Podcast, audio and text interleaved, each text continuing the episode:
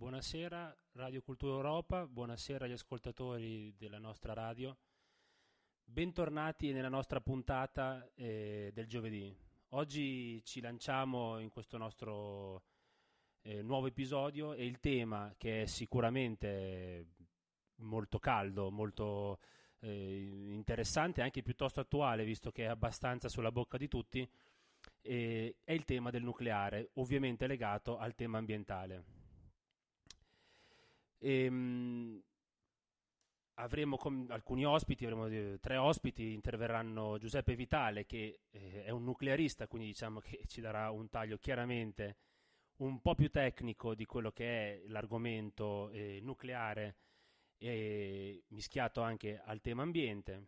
Mario Faccioli che è il presidente di AGSM Energia invece lui darà un taglio un, che è un po' più politico, ci, ci darà la sua opinione politica su quello che è il mondo del nucleare e infine Giampiero Gioime chiuderà eh, lui già lo conosciamo, è già no, un nostro ospite, è già stato nostro ospite, anche mio personale ospite nelle mie puntate altre volte, che ci, ci, lui invece ci darà eh, diciamo, il taglio un po' più metapolitico, ecco, culturale di, questo, di, questa tematica, senz'altro attuale, che noi sappiamo essere un po' svanita eh, negli, negli ultimi anni e adesso è tornata in auge anche perché si riconosce, tra le altre cose, e dopo ma di questo pro- sicuramente parleremo con i nostri ospiti, eh, ne si riconosce il, quella, quella cosiddetta energia pulita, del nucleare pulito.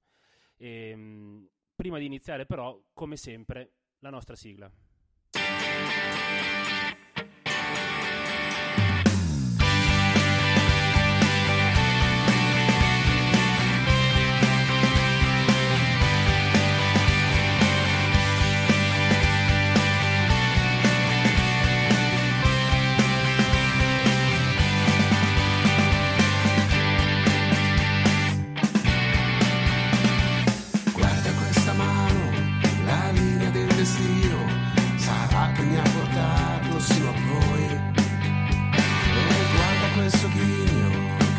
per far la morte.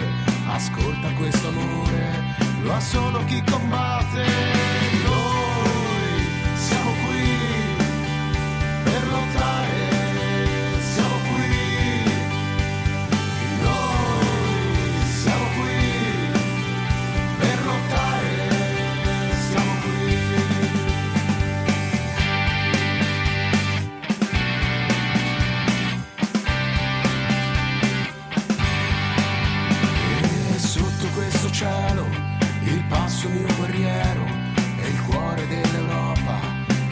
rispetto a noi.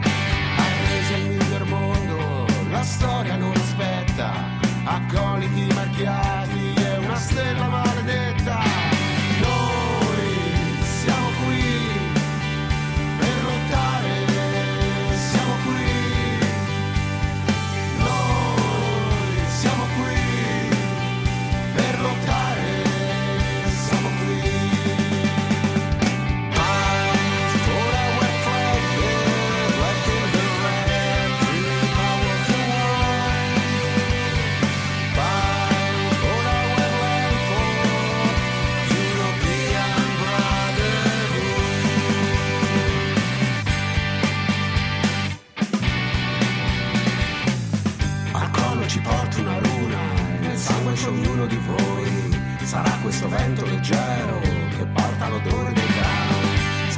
questo rapido vino e forse a pantoplastia, ma il piombo che stringo nel pugno condanna la democrazia. Noi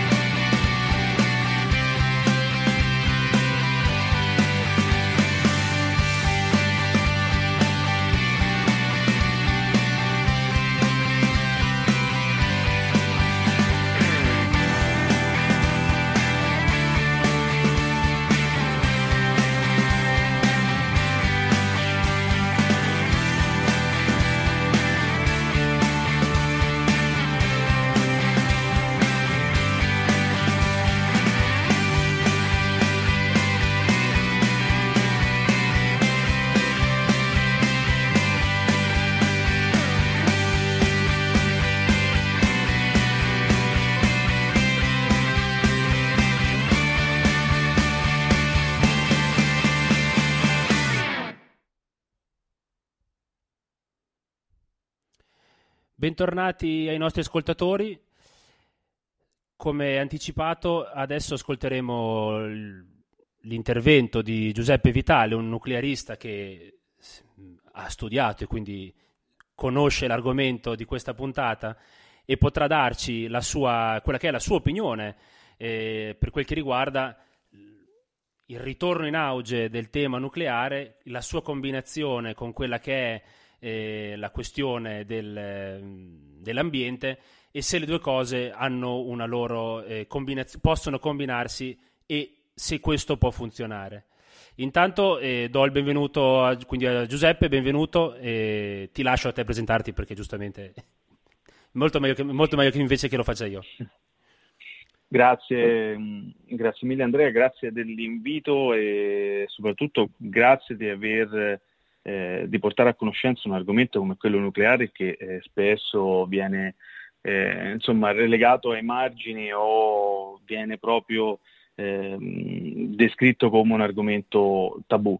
Eh, io sono, mi definisco un nuclearista perché sono in attesa del, di conseguimento del titolo in ingegneria della sicurezza industriale e nucleare presso eh, l'Università di Pisa da una decina d'anni, forse anche di più. Eh, comunque mi interesso di fattori energetici, soprattutto eh, ehm, per la produzione di energia elettrica e insomma ho, ho studiato il nucleare a tutto tondo da quelle che sono le, le centrali alla poi la produzione, il consumo e, e il rendimento energetico. Quindi questo è, è un po' il, il, mio settore d'appartenenza e per questo vi volevo ringraziare per, ancora per l'invito. Ah, ci mancherebbe, direi che a questo punto, per quel che sarà il tuo intervento, perché adesso ho anticipato un po' prima ai nostri ascoltatori che divideremo un po' l'intervento in tecnico con te, un intervento più strettamente politico con Mario Faccioli e con eh, Giampiero Gioimi invece faremo una, lo, lo, tratteremo, lo affronteremo da un punto di vista più certo. diciamo metapolitico, più, più, filosofico e quindi direi che tu, tu cali, cadi perfettamente nel, in quello che è il nostro intento nel nostro primo intervento. Quindi mi lancio subito con la prima domanda che un po' va ad aprire la tematica, infatti visto quando, quando, noi parliamo di nucleare parliamo di quello che per certi versi è una sorta di, di, di argomento tabù e ovviamente questa fonte di energia vive questo complesso di inferiorità, se vogliamo, ha questo problema, ma perché ce l'ha secondo te e soprattutto perché ce l'ha in particolare qui, qui da noi, in Italia?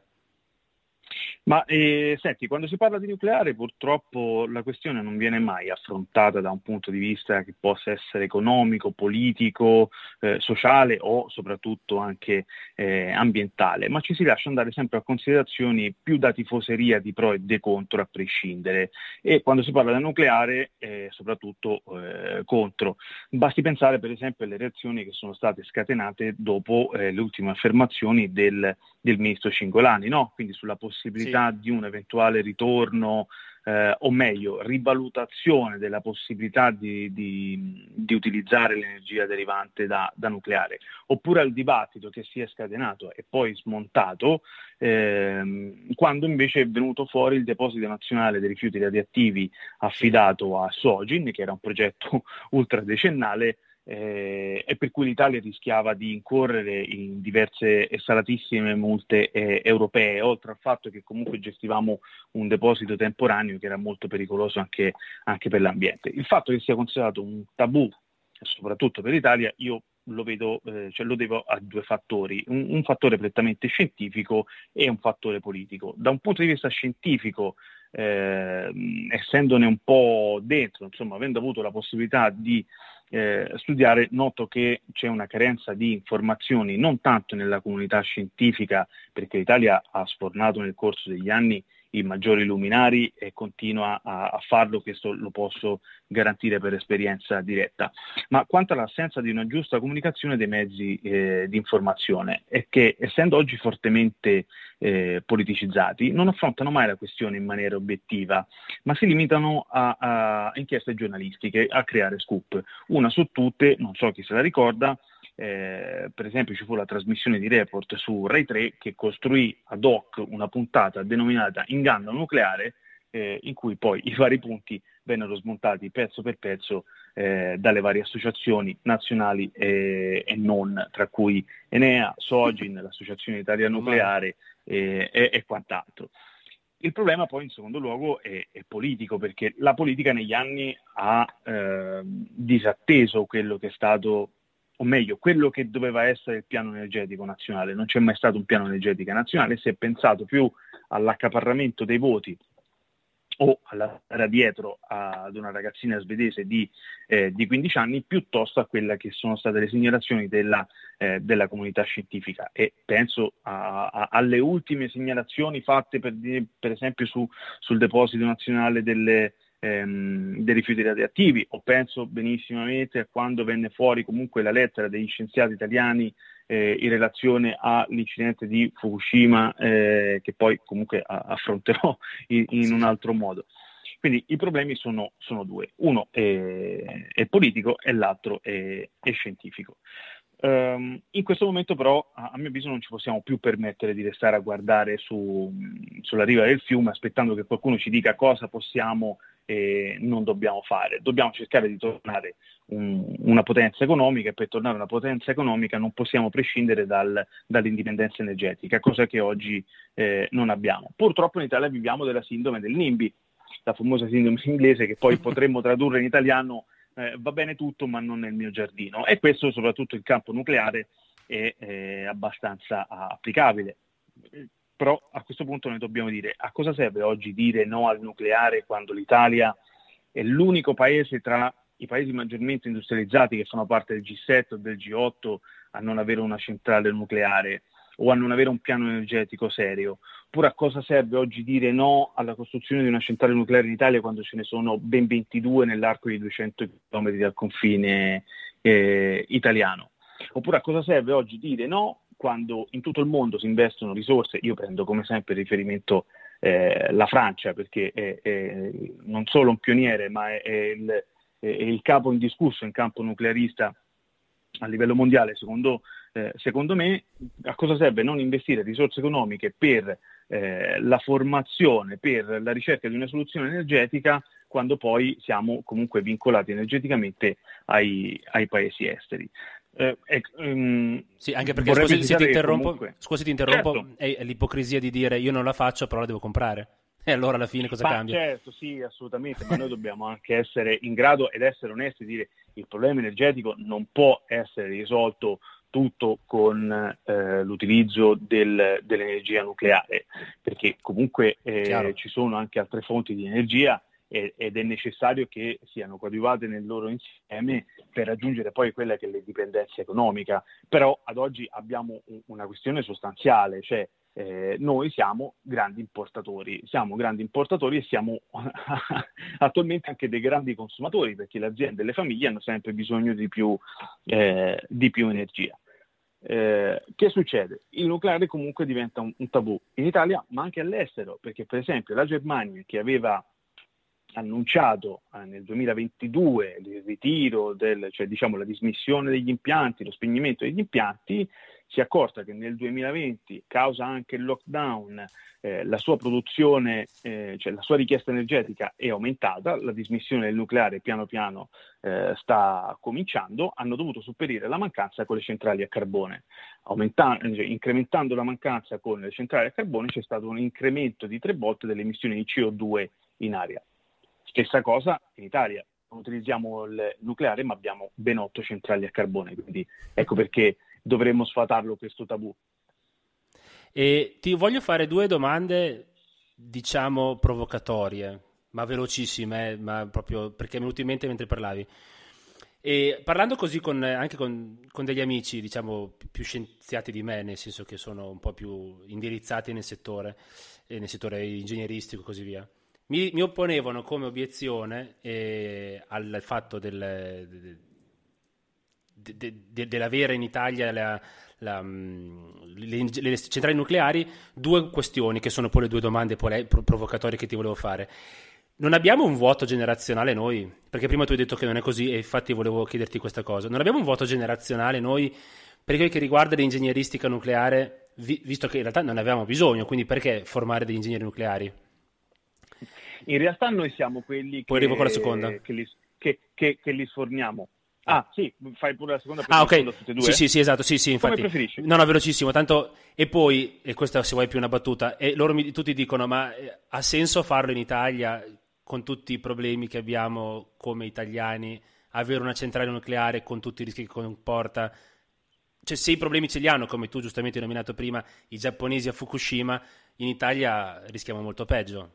Questa era un po' anche sua era battuta. Ok, dimmi. allora per quanto riguarda diciamo, la, la, prima domanda sul fatto dell'arretratezza diciamo, nella formazione, eh, ti posso dire no, no con certezza perché comunque eh, l'Italia ha ancora eh, la, la formazione in ingegneria nucleare cioè esiste, esistono le lauree in ingegneria nucleare, cose che non esistono in Francia, perché in Francia ci sono i corsi di laurea in ingegneria energetica, al cui interno si parla di, di nucleare.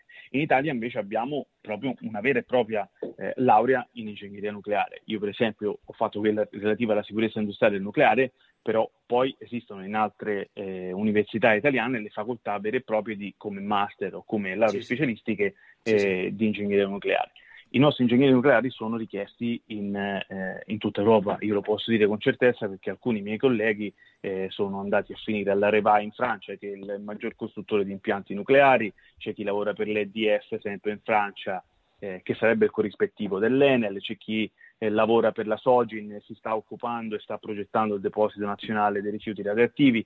Eh, diciamo che il nucleare non è solo il lavoro in, eh, in centrale, c'è tutto un aspetto legato dietro, quindi su questo posso assicurare che non siamo rimasti indietro. Certo, potremmo andare, potremmo andare molto avanti ed essere pionieri come siamo stati eh, decenni fa, però eh, intanto è già, è, è già, tanto non, non essere rimasti molto, eh, molto indietro. Sì. Sulla seconda domanda, eh, sappiamo comunque quelli che sono i caratteri italiani, però no, non avrei nessun problema perché eh, tra i controlli internazionali dell'IAEA, eh, tra comunque la, la, la, gestione interna, insomma i criteri standard di sicurezza di cui magari parliamo dopo, non vedrei nessuna, nessuna difficoltà. Ne avevamo quattro, ne avevamo quattro fino all'87, nel piano energetico nazionale dell'85 la previsione era quella di arrivare a 12, poi con eh, Chernobyl, sull'onda emotiva di Chernobyl, è stato detto di, di, no. E con quattro centrali nucleari in Italia non è mai successo niente, né un incidente né un evento pericoloso. Ma eh, infatti in realtà a questo punto, visto che giustamente tu mi hai eh, confermato il, la tendenza dei nostri eh, ingegneri ad andare ad essere ricercati all'estero, in Europa in particolare, la domanda adesso, a cui a questo punto voglio arrivare è innanzitutto perché in realtà alla, alla, fine di tutto questo discorso è importante avere una svolta nucleare, cioè i benefici che noi traia, potremmo trarre da, da, da, una svolta nucleare nel nostro paese, logicamente, quali sarebbero? E soprattutto in realtà, con una visione più ampia, noi, a tuo giudizio, si, potremmo ragionare non tanto come Paese Italia, ma come, ti dirò, Paese Europa, come nazione Europa, potremmo ragionare di una produzione di energia nucleare europea, però ovviamente combinata, non che la Francia la fa la sua, la Germania la sua, la Spagna la sua e poi ognuno deve compararsela. Cioè ci può essere una logica... Io ti cito il progetto ITER, che è un progetto, mi ero andato a leggere adesso, mm-hmm. al di là di entrare nel tecnico del progetto ITER, che ovviamente è una cosa particolare e sicuramente in via di sviluppo, quindi non è semplice parlarne. In linea di massima, si può ragionare di questo tipo di lavoro combinato in Europa? Allora, divido la domanda in, in, due e cerco di fare il filo su quello che, che mi hai chiesto. Eh, perché sì. è importante? Beh, eh, noi dobbiamo ragionare con, con, dati alla mano. Ad oggi l'Italia dipende per il, circa il 70% del suo fabbisogno energetico da paesi esteri e questo ovviamente si tramuta poi in costi e posizioni svantaggiose nello scenario internazionale. Ehm, da sottolineare però che quando si parla di fabbisogno energetico eh, parliamo di tutte le fonti, eh, quindi anche di, cioè, oltre che elettrica, anche il gas, eh, il petrolio, eh, biomasse e, e, quant'altro. Da un punto di vista prettamente diciamo, di energia elettrica e scendendo ancora di energia nucleare, del 70% complessivo della nostra dipendenza, il 15% deriva da eh, importazione di energia nucleare e eh, soprattutto di prevalenza eh, francese, la Francia che ha 50, vorrei ricordarlo eh, perché comunque stiamo parlando di una nazione molto vicina a noi con eh, 56 reattori nucleari e che eh, ha un, un rapporto tra import e export eh, molto alto dagli ultimi dati IAEA ed è, ha raggiunto quasi la totalità della sovranità energetica. Um, I vantaggi, vantaggi, dicevo, sono da un punto di vista economico, sono da un punto di vista politico, perché comunque eh, da, un punto, da un ragionamento nello scacchiere internazionale hai comunque eh, un, una tua voce in capitolo e poi c'è un punto di vista ambientale, perché eh, se lasciamo stare quello, ehm, l'ambientalismo da salotto, è ormai dimostrato che l'energia nucleare è la fonte energetica con le minori emissioni CO2. Eh, se consideriamo l'impatto sull'ambiente delle diverse fonti energetiche, e parlo di tutto il ciclo vita dell'impianto, quindi dalla nascita dell'impianto alla generazione di energia fino allo smantellamento della struttura, è facile verificare, dati alla mano, che l'energia nucleare registra tra i valori di emissioni più bassi per unità di energia prodotta. Stiamo parlando, sulla base delle ultime stime, di 100 tonnellate 130 tonnellate di CO2 su gigawattora di nucleare prodotto contro le 731 tonnellate rispetto a, al solare e le 1310 tonnellate eh, del carbone. Uh, sempre in tema ambientale, però, però come detto prima, un, un, accenno vorrei farlo anche sul deposito nazionale di rifiuti, di, rifiuti radioattivi di cui si è parlato a sproposito nei mesi scorsi. Eh, tralasciando il fatto che lo smaltimento ad oggi riguarda solo i rifiuti a bassa, bassa e media radioattività, che sono per lo più delle, delle attività sanitarie o dello smantellamento delle vecchie centrali nucleari, eh, lasciare inalterata la situazione attuale avrebbe portato eh, un danno ambientale non indifferente, perché noi stiamo parlando di una struttura e di eh, strutture e territori che dovevano rispondere a certe caratteristiche ben precise che Sogin eh, ha studiato nel corso, eh, nel corso del tempo. Quindi un altro vantaggio da sottolineare è proprio che ritornando al nucleare ci sarebbe un rispetto maggiore dell'ambiente, sia in termini di emissioni di CO2, sia in termini di eh, smaltimento di quelli che sono i, i rifiuti radioattivi. Un altro vantaggio potrebbe essere sociale e lavorativo. Pensiamo ad esempio ai risvolti che può portare in termini occupazionali il ritorno all'energia nucleare e quindi la creazione di nuovi Giusto. posti di lavoro con con le centrali nucleari e stiamo parlando di posti di lavoro diretti e indiretti perché poi non va considerata Vabbè, solo la centrale ovviamente. ma anche l'intero, anche l'intero eh. Eh, indotto. E un altro vantaggio è ovviamente, ritornando a quello che dicevamo prima, la domanda anche che mi avevi fatto te, eh, da un punto di vista scolastico universitario si potrebbe incrementare l'offerta formativa e quindi rendere più accattivante diciamo, eh, questa, questa formazione. Io faccio un esempio banale, però serve a rendere un po' eh, l'idea della situazione formativa. Eh, ti scrivi, io mm, studente a Pisa, ti iscrivi a ingegneria meccanica a Pisa, il primo anno sono 180 studenti perché eh, ingegneria meccanica, ingegneria meccanica, ti iscrivi a ingegneria nucleare, sei in 12. Eh, e essendo in 12 hai anche finanziamenti all'università perché non vorrebbero far mo- morire quel corso di laurea e quindi cercano in qualche modo di portarsi dentro gli studenti, con il risultato che tutti eh, i laureati nel campo di ingegneria nucleare nell'arco di 3-6 mesi dal conseguimento del titolo di laurea hanno già un'occupazione nel settore. Questi sono dati dell'Università di Pisa. Quindi sì. non, non, dobbiamo considerare anche queste... Ah, vabbè, ma l'indotto e la filiera sono sempre parte integrante, quindi ovviamente... È... Esattamente, esattamente. Il terzo vantaggio, eh, che secondo me è quello più importante, è eh, relativo alla sovranità energetica. Cioè, dipendere meno dai paesi esteri significa non essere soggetti poi alle variazioni delle condizioni di mercato e questo poi ci po- potrebbe portare alla calmeriazione dei prezzi delle bollette, cosa non da poco, visto eh, l'ultimo dato che... Ve- che, ci dice che le, le, i prezzi dell'energia e delle bollette saranno incrementati del 40% eh, nei prossimi mesi.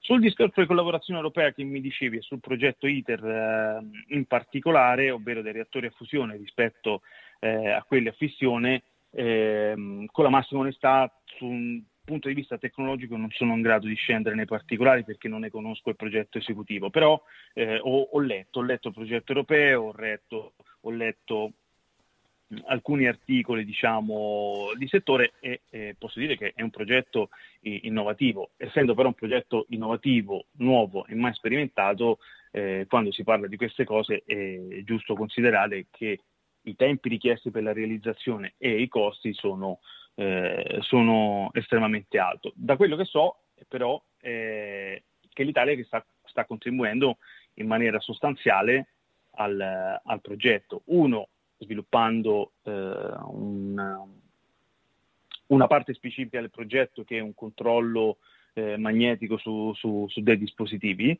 e l'altra con, con, gli appalti, cioè l'Italia si è aggiudicata circa il 60% dei contratti industriali per la costruzione del, eh, del reattore a fusione. E sono state coinvolte molteplici aziende tra ehm, in ambito civile, in ambito di, di, di consulenza, quindi è un attestato di fiducia. È un progetto è un attestato, un attestato, di fiducia considerando anche quello che sono eh, le nostre competenze. Uh, ci può essere un progetto energetico europeo, ci può essere e a mio avviso eh, ci deve essere perché comunque eh, in questa Europa che comunque gestisce un po' tutto all'interno dell'UE, eh, il fatto che si venga a disciplinare anche un po' eh, l'accaparramento delle fonti energetiche ci potrebbe avvantaggiare in qualche modo, senza però considerare che noi non dobbiamo eh, avvantaggiare gli altri paesi, noi dobbiamo essere noi, dobbiamo essere l'Italia, ma, tornare a essere potenza ma, anche in termini energetici. Ma infatti, no, ma infatti l'intento, la domanda su cui volevo, cioè lo scopo diciamo, della domanda era andare a capire se si potesse pian piano riuscire a progredire verso quell'unità anche di intenti europei, dove non è sempre un dire di, ti faccio per vedere la situazione attuale. L'Italia non mm-hmm. ha il nucleare, quindi io Francia ne approfitto e te la vendo invece che avere una collaborazione su questo piano unitario, cioè che tutti lavoriamo nella stessa direzione e non appunto che ne facciamo una questione meramente commerciale tra paesi che adesso sono divisi, ma ovviamente l'idea- l'ideale sarebbe che ragionassero nella stessa con lo stesso obiettivo, ecco, questo era... Eh sì, bisogna... È ovviamente un po' utopistico, però... ovviamente, ovviamente. Sì, sì, no, per, cioè, perdonami la battuta, bisognerebbe eliminare il libero mercato, perché a, ad oggi sì, la, la, condizione anche della liberalizzazione del mercato energetico ha portato a quello che te mi stavi dicendo in questo sì, momento. Sì, sì, esatto, esatto. E... Avevo una domanda sul piano, diciamo, meramente economico, cioè del guadagno economico di cui, di cui parliamo, ma un mm-hmm. po' me l'hai anche eh, già approfondite, l'hai aperto già il discorso, perché ovviamente il ritorno economico, come dicevi, non è, eh, come posso dire, ovviamente non è di guadagno in termini di, di, di, vendita perché lo produci per te stesso, però in termini di risparmio certo. e di certo. indotto. E, ehm, però vedi che si, secondo te, a tuo parere, si può aprire questo, cioè il fatto di avere delle centrali nucleari, che non so di rivero quante possono essere in Italia, quante, di quante ne avrebbe bisogno. Tu dicevi che ne aveva 4, ma magari con le nuove generazioni di, di 12, reattori. 12. Diciamo che tornando su, sul piano energetico nazionale dell'85, 12 sarebbe un, un numero perfetto di, di centrali. Ecco, questa cosa qui genererebbe però, cioè sarebbe ovviamente una spesa immane, immagino subito, perché la contestazione certo. che tra l'altro avevo letto ieri oggi di un politico era, a che avevi risposto a Cingolani era ah, ma costa moltissimo aver costruire una centrale nucleare. S- sì, sicu- sarà sicuramente vero, ma immagino che il ritorno economico sia lampante. Cioè è vero mm. che uno costa, paga tanto subito, ma poi allora, mm, recupera, recupera dopo. Partiamo, sì, allora, vorrei partire subito da un dato, no? perché c'è uno studio effettuato proprio a livello europeo dall'Agenzia Europea eh, per l'Energia Atomica che eh, dice chiaramente ogni euro investito per il nucleare genera 5 euro in più nel PIL dell'Unione Europea. E quindi in proporzione è una okay. cosa che potrebbe valere anche in Italia, senza considerare che lo stesso studio poi dice, leggo testualmente, in termini occupazionali eh, potremmo avere un forte vantaggio perché eh, ogni posto di lavoro creato direttamente nell'industria nucleare crea 3,2 posti di lavoro nell'indotto, contribuendo direttamente alla crescita economica.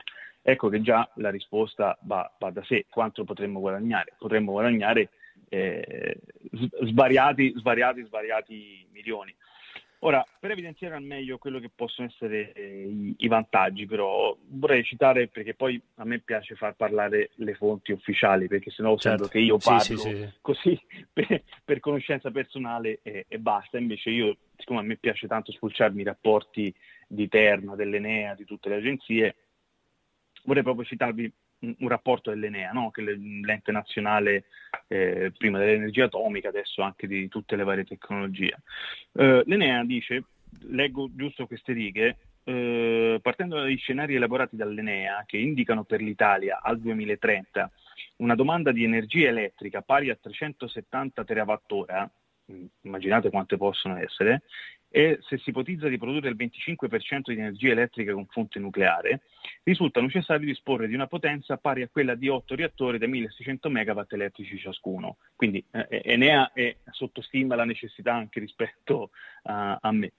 Ed Enea dice con 8 eh, centrali nucleari si otterrebbero i seguenti risultati. 7,5 milioni di tonnellate di emissioni di CO2 evitate per reattore installato, quindi 7,5 andrebbe moltiplicato per 8. 112 milioni di euro di risparmio totale in termini di diritti di emissione, che noi comunque paghiamo per le emissioni in ambiente. 3,5 miliardi di metri cubi di importazione evitata di gas naturale, quindi considerate che risparmio c'è non, non importando più gas. 4 milioni di tonnellate di importazione evitata di carbone, 13.500 nuovi occupati. Molti soldi. Quindi va da sé che queste sì, sono, sì. sono, cifre, sono cifre rampanti, no? cioè, nel senso sono studi, eh, sono studi precisi con dati alla mano. Va da sé, comunque, come dicevo prima, nessuna fonte energetica può garantire la totale eh, indipendenza, a meno che non si intraprenda poi la strada francese che ha 56 eh, reattori nucleari e uno in, eh, in programmazione. Quindi il vantaggio economico poi è stato nel riuscire a far comunicare le varie risorse eh, disponibili cercando di trarre il meglio da, da ognuno. Ad esempio in Francia eh, per incrementare la ricerca e la tecnologia legata al solare o all'eolico eh, vengono sfruttati i ricavi dal, eh, dall'emissione sul mercato dell'energia ricavata dal, dal, nucleare. Chi come me ha avuto la possibilità di eh, visitare la centrale nucleare di Flamanville in Francia, in, in Normandia, eh, vede benissimo che partendo da Parigi, andando poi in direzione proprio di, di Brest, dove poi è la centrale nucleare, c'è una distesa di campi di eh, paleoliche e mm, pannelli solari, mm-hmm. che poi anche sono anche abbastanza impattanti per, per l'ambiente Abbastanza. Però derivano tutti poi da quello che è l'attività di esercizio delle centrali nucleari di, dei reattori di Flamanville. Cioè con Flamanville loro si finanziano quelli che sono eh, gli sviluppi tecnologici legati all'eolico e al, eh, e al solare.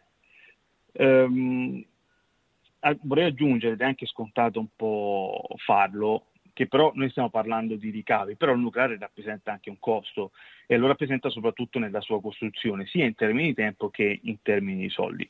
Eh, ma a fronte di questo costo si ha un beneficio di una produzione di energia a basso costo, se poi però combiniamo il risultato tra il costo dell'impianto e la durata dell'impianto, che è quella di circa 50 anni, e eh, il costo di produzione dell'energia, è facile verificare che il costo dell'impianto viene ammortizzato senza problemi durante il ciclo, il ciclo vita della macchina. Ma dopo 50 eh, anni? Vita, scusate, della centrale. Non ho capito, scusami. Eh, do- dopo 50 anni cosa succede? Dopo 50 anni è possibile che la centrale debba essere riconvertita eh, debba essere riconvertita o eh, smantellata. Alcuni reattori finiscono il ciclo vita e devono essere comunque smantellati.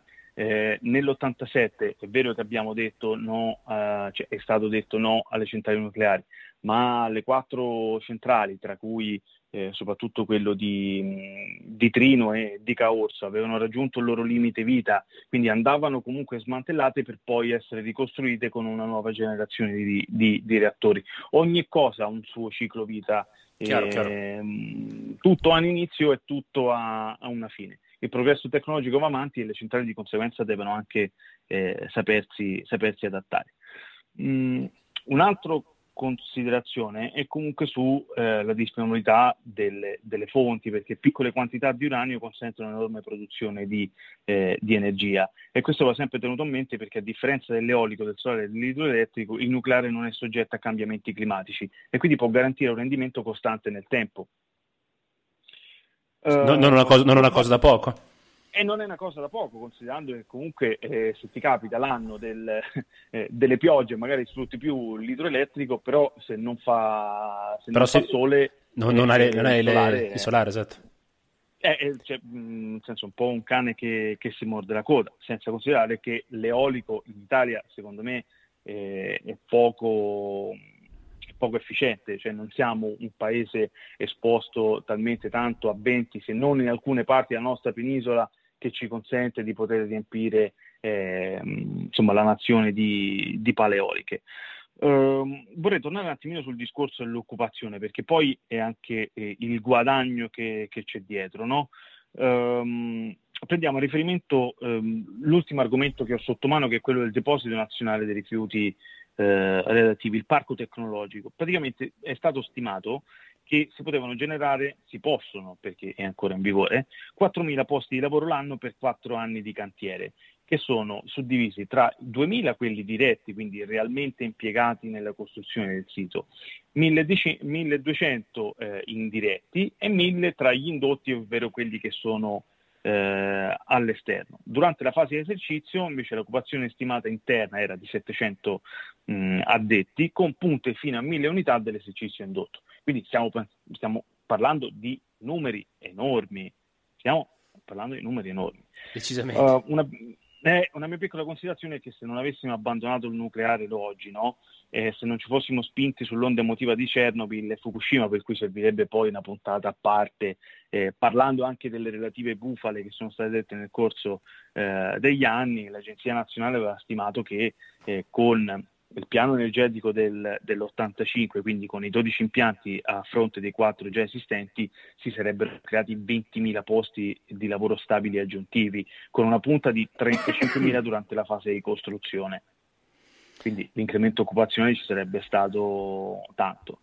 Dovremmo un attimino smettere di guardare al nucleare con una sorta di, di Springfield dei Simpson, no? perché io quando parlo in giro generalmente mi viene detto eh no, ma hai visto i Simpson, queste cose così. E oggi è necessario che oggi si faccia un, una seria analisi su, eh, sulla parte tecnica, sulla parte economica e sulla parte politica. Ma infatti... C'è riuscito Patrick Moore, che è il, il, fondatore di Greenpeace, che poi è stato cacciato perché ha scritto un libro, L'ambientalismo ragionevole, in cui rivede quello che è la funzione nucleare in campo ambientale, ci può riuscire chiunque.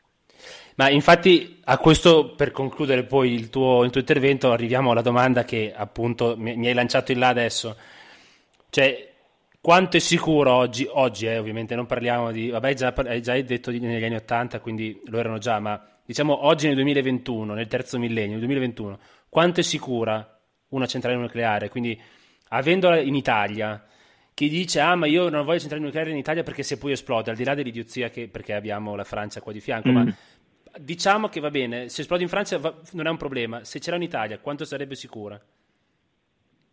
Ma ascolta, oggi siamo, con le tecnologie di oggi siamo ben lontani dal fatto che possa accadere un, un'altra Chernobyl eh, o una situazione analoga a, a, Fukushima. Lo dico perché il progresso tecnologico ha fatto talmente tanti passi da gigante sia in termini di progettazione elettrica che in progettazione sicura degli impianti che ehm, sono qua, posso essere totalmente sicuro che un'altra Chernobyl non può eh, non può succedere, soprattutto perché esistono i nuovi sistemi di raffreddamento no? che, che, impediscono, che poi si venga a creare la stessa, la stessa situazione simile eh, a Fukushima. Però vorrei anche ricordare che a Fukushima il grande problema fu creato dallo tsunami e da onde altre 10 metri che non erano prevedibili durante la, il, la costruzione dell'impianto, perché per costruire l'impianto viene fatto uno studio di fattibilità sul, sul territorio e Fukushima era stata stimata per uno tsunami di una potenza maggiore, cioè di un'onda tale massimo di 5 metri, era stata costruita di 7 con un coefficiente di sicurezza, ne è arrivata una di 10 metri. Quindi è da lì che poi è, è nato tutto, quindi è l'evento accidentale. No? Eh beh, poi chiaro, consideriamo certo. sempre che, è, che in campo nucleare, un po' come succede per, per gli aerei, eh, esiste l'incidente zero, ovvero si cerca sempre di non far avvenire mai due volte lo stesso incidente o evento pericoloso eh, e questo avviene come in ogni attività, attività produttiva. In campo nucleare però non si prendono in, eh, in riferimento solo gli incidenti, ma qualsiasi evento pericoloso perché ogni evento pericoloso diventa poi all'interno di un risk assessment, ovvero una valutazione di rischi di, di esercizio, un campanello allarme su cui, eh, su cui intervenire. Uh, si dice ma il nucleare fa più paura, viene sempre visto come quello più pericoloso e che genera più morti. In realtà no, perché negli impianti chimici, nei siderurgici o anche nelle centrali a carbone esistono eventi pericolosi molto più significativi rispetto alle centrali nucleari. Mm, anche qui un piccolo studio, se si rapporta il numero di morti causati direttamente o indirettamente l'energia nucleare, quindi durante tutto il ciclo vita, dalla costruzione alla produzione fino allo smantellamento, all'occorrenza di eventi accidentali, eccetera, eccetera, ehm, possiamo vedere che gli eventi che sono pericolosi e quindi che poi portano a morte sono nettamente inferiori rispetto a qualsiasi altra fonte ehm, energetica. Ehm, parlo giusto due cifre sempre da un rapporto di Enea di 0,04 morti per terawattora prodotti eh, dal nucleare contro i 0,44 del solare e i 36 del petrolio e i 60 del gas. Quindi siamo veramente su cifre eh, irrisorie. Mm, l'evento pericoloso che poi ad oggi è rappresentato dalla fusione del nocciolo, ad esempio, può anche eh, essere, non dico trascurato oggi, ma mh, mm, possiamo dormire abbastanza tranquilli perché come dicevo prima i sistemi di raffreddamento sono tali da consentire eh, ad oggi un autocontrollo della, della temperatura interna e che esistano ad oggi dei reattori nucleari eh, che sono progettati per diminuire automaticamente la produzione di energia all'aumentare della temperatura. Quindi sostanzialmente si autocontrollano, se aumenta la potenza si ha un aumento di temperatura e quindi porta a una minore ehm, a un'efficienza minore della reazione e quindi la potenza torna a, a diminuire. Quindi autocontrollandosi con sistemi che comunque sono progettati, brevettati, collaudati, testati, noi abbiamo sempre un controllo delle temperature e quindi non si può arrivare poi alla fusione del, del nocciolo. Quindi un'altra Chernobyl non è possibile con monitoraggi continui e, e quant'altro. Eh, però prima di tutto bisognerebbe partire un attimino, secondo me, da, dalla formazione o meglio dalla corretta informazione, eh?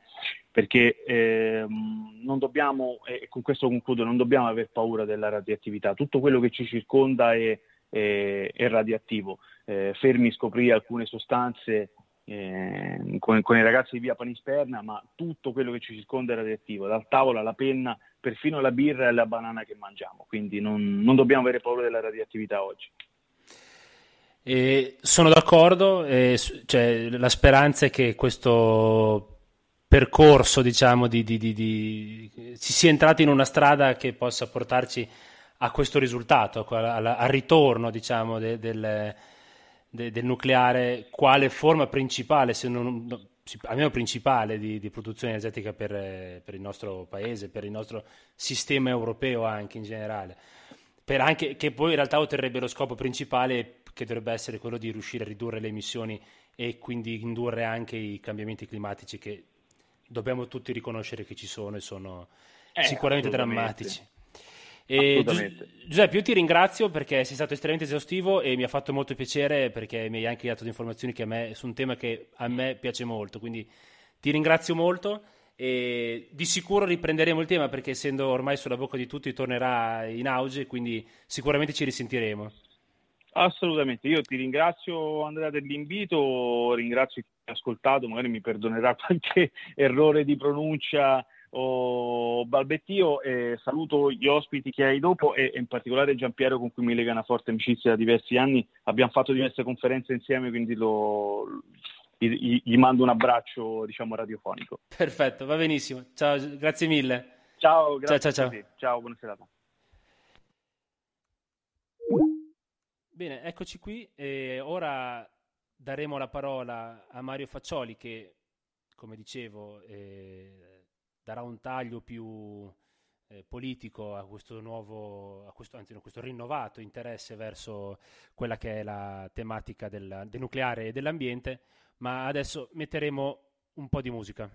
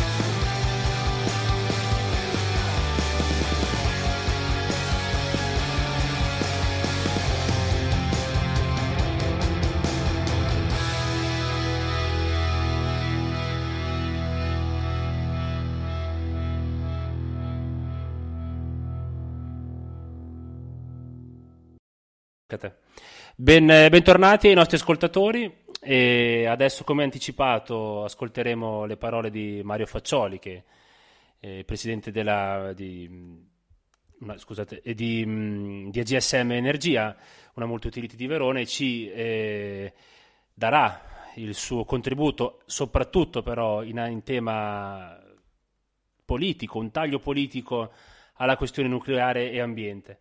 E quindi, insomma, bando alle ciance, lascio la parola a Mario così si presenta direttamente lui e poi partiremo con le domande. Quindi benvenuto Mario, ciao.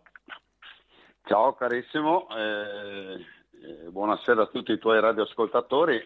Io ho un percorso prima che da presidente di AGSM Energia, che è una multi-utility della holding AGSM, che come magari un po' da lontano si è sentito nel mercato nazionale, si è fusa con un'altra multi-utility che è quella di AM Vicenza e che sta partecipando con A2A, ERA, le grandi società a questa evoluzione eh, nuova del green in modo anche di pianificare le future scelte strategiche.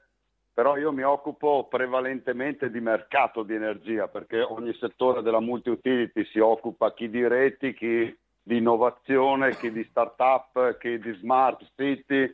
Ecco, io invece sono colui che vende energia e quindi direttamente al cliente, bollette e altro. Nella mia vita, prima di fare questo, quindi sono stato in, designato dalla politica, ho fatto l'amministratore, sono stato sindaco di uno dei più grandi comuni della provincia di Verona, che è Villafranca di Verona, l'ho fatto per dieci anni, quindi politicamente sempre schierato, quindi in un ambito eh, di centrodestra, però il mio percorso politico viene da molto lontano, Movimento Sociale Italiano e quindi tutti i percorsi. Eh, Vabbè, insomma, hai un, il, la tua posizione, cioè la tua, diciamo che il taglio politico che cerchiamo ce lo potrai dare direi piuttosto eh, io, chiaramente. Ecco, la mia storia, per chi poi magari va a sviscerare, guardare, ecco, parte da lì. Oggi mi hanno voluto come responsabile di questa azienda per esperienza, qualcuno dice anche per capacità, quindi staremo a vedere poi se è anche vero, se siamo bravi anche in questo. Insomma, ho sempre gestito in prima persona, mi sono sempre preso le responsabilità e anche in questo momento insomma, stiamo cercando di sgomitare per cercare di fare l'interesse più vicino ai cittadini possibile, per cui anche se è un'azienda che deve fare utili, interessi o altro, da noi ecco, il core business sono i cittadini, quindi cerchiamo di essere un'azienda eh, del porta a porta con i cittadini. Ecco, questa è un po' eh, la questione. Allora la, la, ci possiamo lanciare diciamo, sul te- sulla tematica certo. che come sappiamo eh, si dice che sia una tematica a sfondo prevalentemente eh, ambientale, ma eh, i risvolti politici ci sono, direi che sia un'illusione definire questa una tematica strettamente ambientale, cioè, o esclusivamente ambientale, perché i risvolti politici ci sono, sono diversi e infatti la mia prima domanda, anche un po' per inquadrare l'argomento, è come si comporterà secondo te la politica ora che il tema del nucleare chiaramente finisce per combinarsi, per legarsi anche strettamente al, ai cambiamenti climatici che noi eh, viviamo? Allora, guarda, da un punto di vista, prima proprio di entrare sulle scelte politiche, da un punto di vista, diciamo, eh, di governo, sappiamo tutti che c'è stato quel referendum nel 2011 che ha sostanzialmente tagliato qualunque ragionamento possibile sul nucleare, quindi io non so la politica come voglia uscire da quell'impasse in cui più del 90% dei cittadini all'epoca su quel referendum condizionato da un governo di centrodestra con tutto il mondo ambientalista, ma anche esageratamente ambientalista, spingeva perché il, voglio dire, lo sgarro era da fare al governo di centrodestra, quindi all'epoca di Berlusconi, piuttosto che un ragionamento ambientale, era politico, però è un ostacolo non da poco, perché riaprire una partita che non sia semplicemente convegni, dibattiti che non portano a nulla, ma se si vuole seriamente sedersi intorno a un tavolo e capire se la scelta del nucleare ha un senso oppure no, eh, ci sono tanti ragionamenti da fare a, mon- a-, a, monte. Mi spiego. Questo è un paese che l'ultimo piano energetico lo ha stilato nel 1975. Cosa vuol dire fare un piano energetico in Italia? Vuol dire che come casa mia uno Stato deve dire quanto consuma di energia, quanto ne ha bisogno, qual è lo sviluppo industriale, quindi avere un piano industriale, un piano infrastrutturale, non solo quello che consuma un'abitazione o che potrebbe consumare meno, ma lo sviluppo che un paese ha in propensione, uno si deve fare un quadro e una visione del futuro. Quindi se non hai un piano e se non hai la capacità di mettere dei numeri in funzione dei bisogni, qualunque forma di energia possibile, dal nucleare, ma anche quella più green che oggi c'è, fino al pannello solare, non sappiamo che senso di utilità ha fare un dibattito pro o contro il nucleare, pro o contro la centrale idroelettrica o pro o contro qualsiasi altro tipo di forma di rinnovabile. Perché se alcune regioni ancora oggi sono autosufficienti ma siamo in balia del mercato, che io metta il nucleare, che poi sostanzialmente i costi li dobbiamo tutti pagare in bolletta, ma di, di, di convenienza, al di là del green che può avere eh, il nucleare, se parliamo di pragmatismo, non è qua uno scontro ideologico, secondo me, che deve essere tra destra e sinistra piuttosto che centro, piuttosto che ambientalisti estremi, se il nucleare è pericoloso o no. Sto facendo pure l'ipotesi che il nucleare stia come un dolce al cioccolato, c'è da capire se ha senso investire e quale utilità alla fine l'utente cittadino ha di vantaggio e quanto il paese Italia si può sganciare da un meccanismo di mercato che oggi, se io devo comprare l'uranio, se io devo comprare l'arricchito, se devo trasformare, se poi sono soggetto come oggi agli aumenti di bolletta del 40% perché il mercato è in mano alle borse, di cosa parliamo, dico io? È cambiato un mondo dagli anni 80 a oggi. Oggi siamo assoggettati a un mercato multinazionale e, mondializzato, stretti tra la morsa tra eh, la Russia e altre potenze che hanno in mano il gas piuttosto che altre energie e vediamo cosa, cosa sta succedendo in questi giorni. Per cui il nucleare di per sé, visto dal mio punto di vista, non è il problema sì o no, è se io investo in quel tipo di risorsa ho un'utilità o non ce l'ho? C'è un fabbisogno? necessario per cui devo investire, quindi tengo basso il mercato, il costo, i miei cittadini hanno dei vantaggi e poi discutiamo di tutto il resto, scorie, non scorie, mafia, qualcuno che ha interessi o meno. Quello che oggi sarebbe importante è mettere dei numeri su un piano anche futuro e avere, non dico un'indipendenza di mercato, ma se anche a livello europeo ci dobbiamo confrontare Europa contro il resto del mondo, deve esserci un piano italiano, un piano europeo che decida se l'energia nucleare piuttosto che va a, un, a soddisfare un bisogno di oggi e del futuro e che ci sgancia da tutta una serie di mercati che ci stanno tenendo con la corda al collo e che poi alla fine la pagano i cittadini. Perché poi tutti i cittadini devono sapere che la bolletta che gli arriva a casa, al di là del nucleare o meno, perché noi compriamo anche energia dall'estero che arriva da forniture nucleari, è che il 51% non sono costi di energia, ma sono altri fardelli che lo Stato ha inserito all'interno della bolletta. Quindi ci sarebbero mille ragionamenti da fare a monte prima di un dibattito come se ne sono fatti per anni in Italia, ma senza arrivare ad avere un'idea chiara di cosa si ha bisogno e di dove si vuole andare. Io, io, sono molto scettico su questo perché ci siamo battuti per anni su certe idee, ma il tema vero è i piani. Questo paese ha bisogno di piani, piano industriale, piano viabilistico, piano della mobilità, piani urbanistici adeguati, a cui legare poi le scelte strategiche, sia in termini di, di, di energia, sia in termini di ambiente, sia in qualunque cosa di sociale in funzione di una pianificazione coordinata e, e, e, concisa, dove non è che uno va a caso. Oggi cresce il mercato, allora apriamo il dibattito al nucleare solo per riempire le pagine dei giornali. Un paese che si rispetta, scusami il termine, che ha le palle, si no. mette lì, mette dei numeri e si confronta con i numeri, con i pro e con i contro, rispetto alle criticità di un investimento e fa la scelta, non la demanda alla pancia dei cittadini che evidentemente hanno paura di qualunque tipo di futuro che potrebbe essere pericoloso. Io non sono un tecnico, non sono un scientifico e quindi non mi permetto di dire sì o no a chi mi dice sono buone o sono cattive le centrali. Io mi aspetto che un governo prenda chi ha o è deputato a questo tipo di scelte e si prenda la responsabilità di quello che dice e di quello che fa. Lo Stato deve avere la, la, la, la lungimiranza di sapere investire nelle cose utili. Se il nucleare è utile si investe nel nucleare. Ma oggi c'è lo scoglio, ripeto, per quanto mi riguarda, in questa prima fase c'è lo scoglio normativo e ho la sensazione, la paura che sia il solito dibattito di sempre, i soliti convegni a per riempire qualche sala, B per riempire qualche giornale, ma credo che non, è, non andiamo oltre a questo, perché c'è una negatività e una classe dirigente, dico, che non, non sa guardare al futuro come auspicherei, perché per cui... chi governa deve avere, questa, deve avere delle visioni. Il nucleare non è rosso, verde, bianco, destra o sinistra, è un'opportunità o non lo è?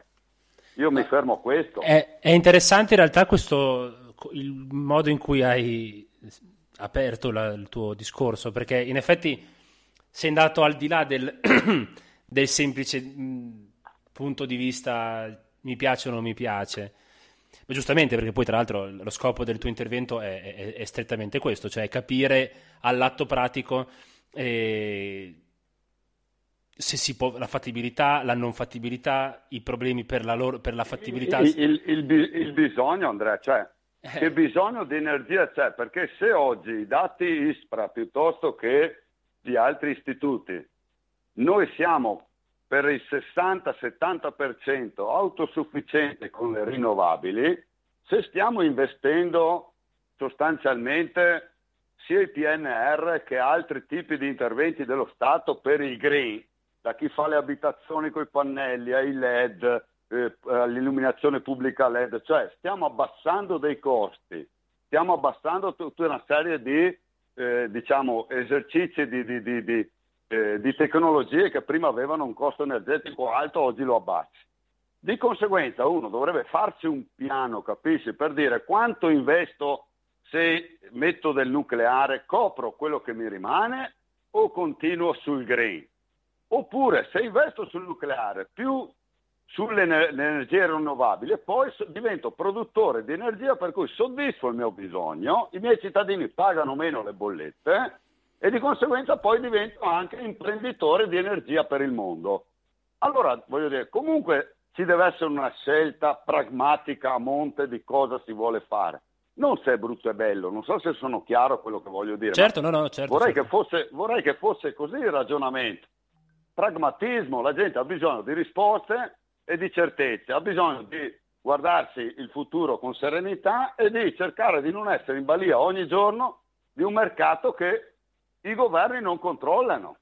La politica oggi è governata dai mercati ma non è governata dai governanti perché vuol dire che ci hanno bypassato e quindi non siamo più in grado di determinare le scelte che i cittadini ci hanno messo come responsabilità sulle spalle. Questo dico io, in termini generali senza accusare nessuno chiaramente. No, no, certo, no, però eh, anche la, fra- la, corretta franchezza che usi è, è però emblematica del problema che è vero, tu magari non sei uno scienziato in ambito nucleare, però vivi problema, la problematica della diffusione della, dell'energia nucleare, la vivi e la tocchi quotidianamente, perché poi tu la vendi, quindi tu devi, sai cosa vuol dire avere energia, costi, sì, ma, ma distribuzione. Anche, anche, ripeto, anche, anche da amministratore sai anche da amministratore esatto. di, mettere, di mettere un impianto che sia idroelettrico, che sia di qualunque genere, cosa scatena nella gente se non gli spieghi cosa stai facendo e perché lo stai facendo? Dopo due secondi hai un comitato contro il mondo che, che si solleva. Eh, come già vedi dove ci sono possibilità di siti, sono già intervenuti già nel primo dibattito fatto dal ministro sono già intervenuti regioni, province e comuni a dire qua non se ne fa un tubo di sta roba, senza nemmeno pensare a, a, a una discussione concreta, per cui la paura e, e, e dei cittadini e, degli enti qual è? Perché hanno paura? Perché la politica non è chiara, perché la politica non è seria, perché la politica non è pragmatica, perché la politica non dice la verità.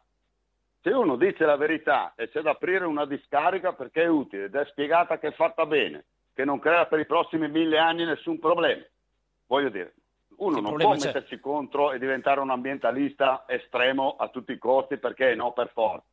Perché comunque certi tipi di, di impianti, certi tipi di tecnologie, finché non arriva un mondo migliore, c'è la necessità, perché noi le produciamo, il rifiuto a volte è un'opportunità, ma a volte non lo è e di conseguenza bisogna essere seri quando si amministra e quando si dà una responsabilità anche privatistica alla gestione di queste cose. Bisogna fare le cose fatte bene con onestà e non con disonestà alle spalle della gente, io dico questo. Però mi hai aperto a questo punto, il, mi hai dato il là per una seconda domanda che, avevo, che ti volevo fare, cioè eh, negli, circa negli anni Ottanta, adesso non mi ricordo quando era, cioè, c'è stato il, il referendum più recentemente, però da quando c'è stato... Il referendum del 2011, mi vado, vado a naso sì, perché sì, adesso... sindaco, giugno e... 2011. Ecco, e lì secondo me è stato dato diciamo, il colpo di grazia, ma da quando c'è stato il dramma oggettivo di Chernobyl è stato la strada di nucleare, in Italia parlo, eh, perché all'estero si è fatto un po' finta di niente, ma alla fine si è messo, si, si è, sono state costruite le centrali, ci sono. Ma in Italia soprattutto da quell'episodio e il, nel 2011 abbiamo avuto la prova provata, è, è stata abbandonata quella strada. Secondo te è stato un errore? È un errore riprenderla ora? E da cosa è derivato? Ma un po' hai già risposto questo abbandono.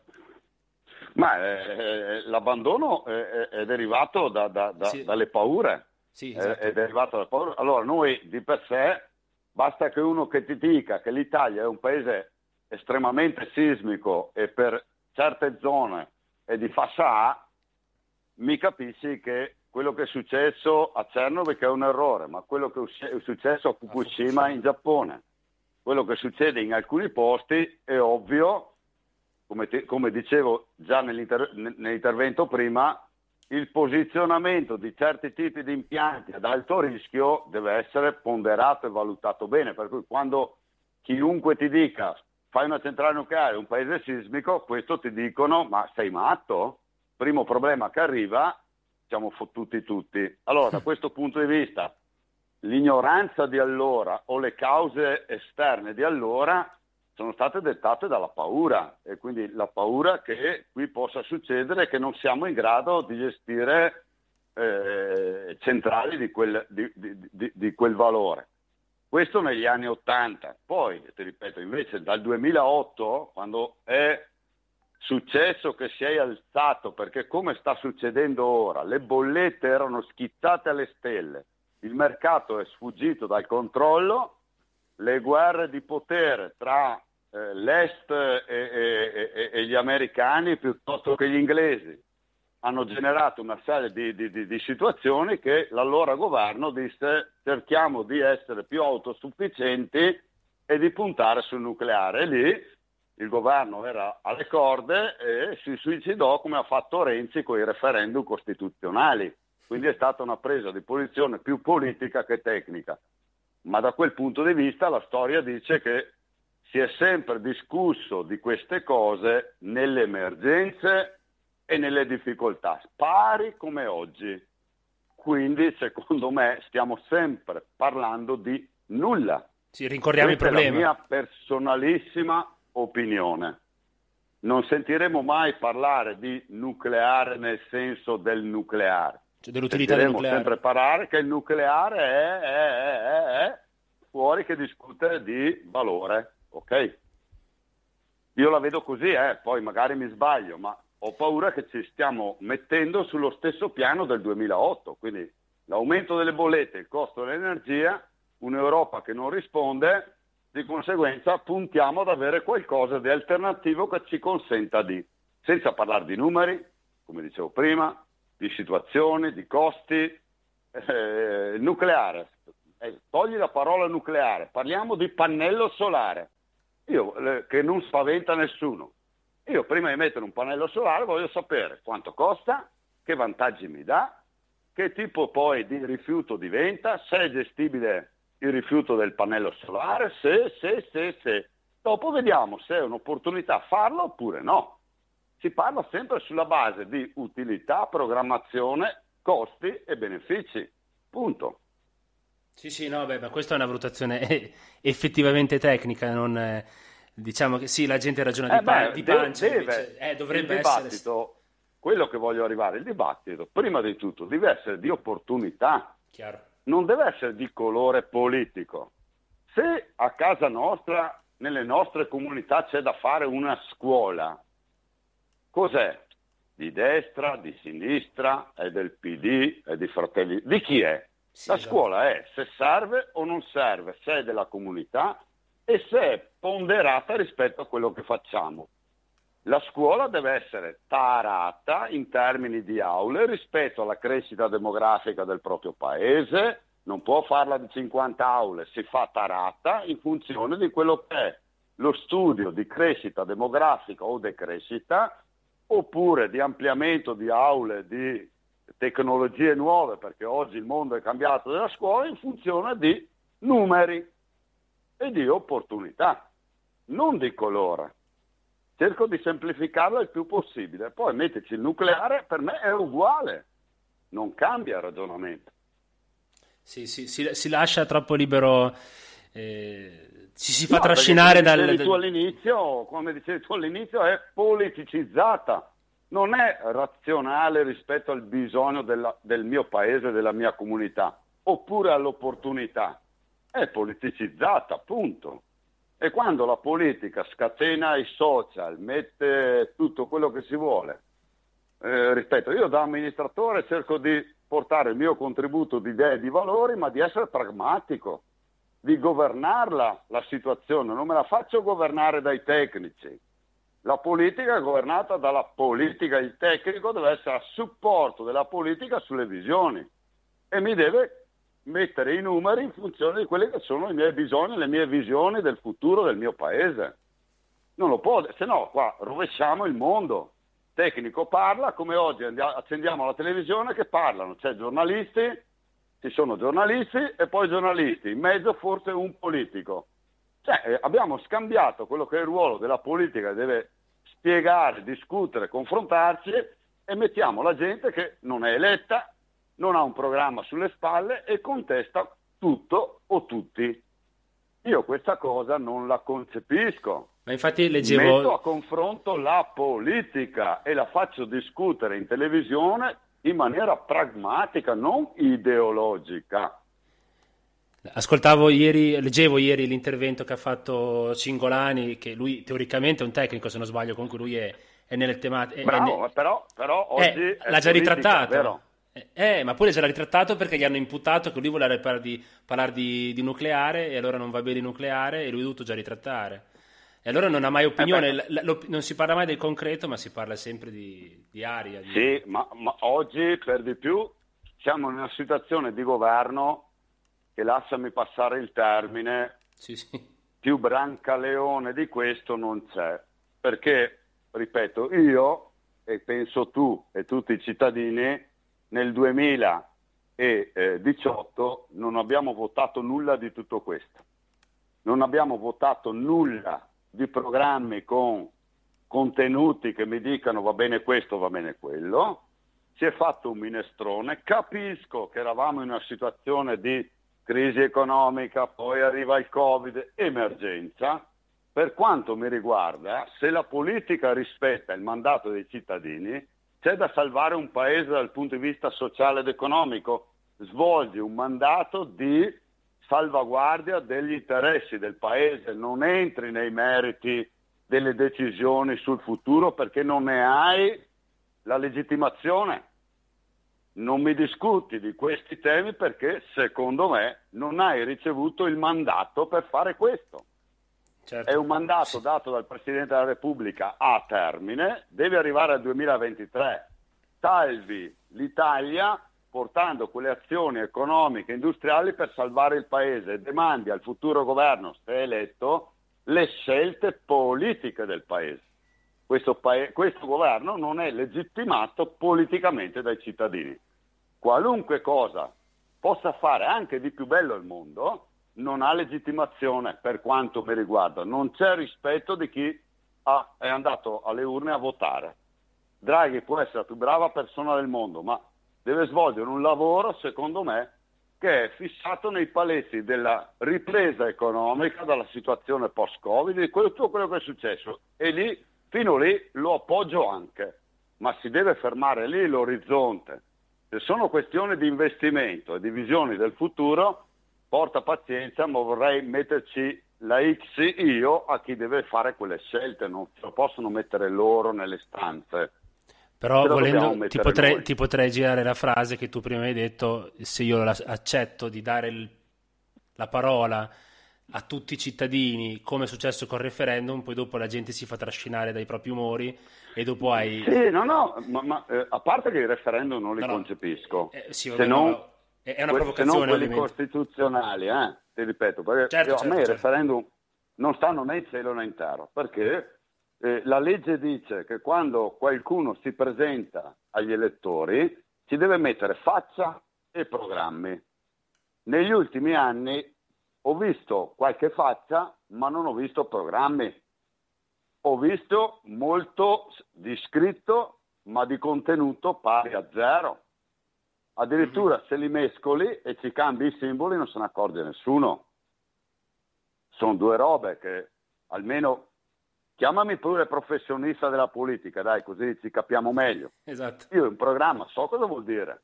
Un bilancio dello Stato, so come si legge. I costi, so cosa sono.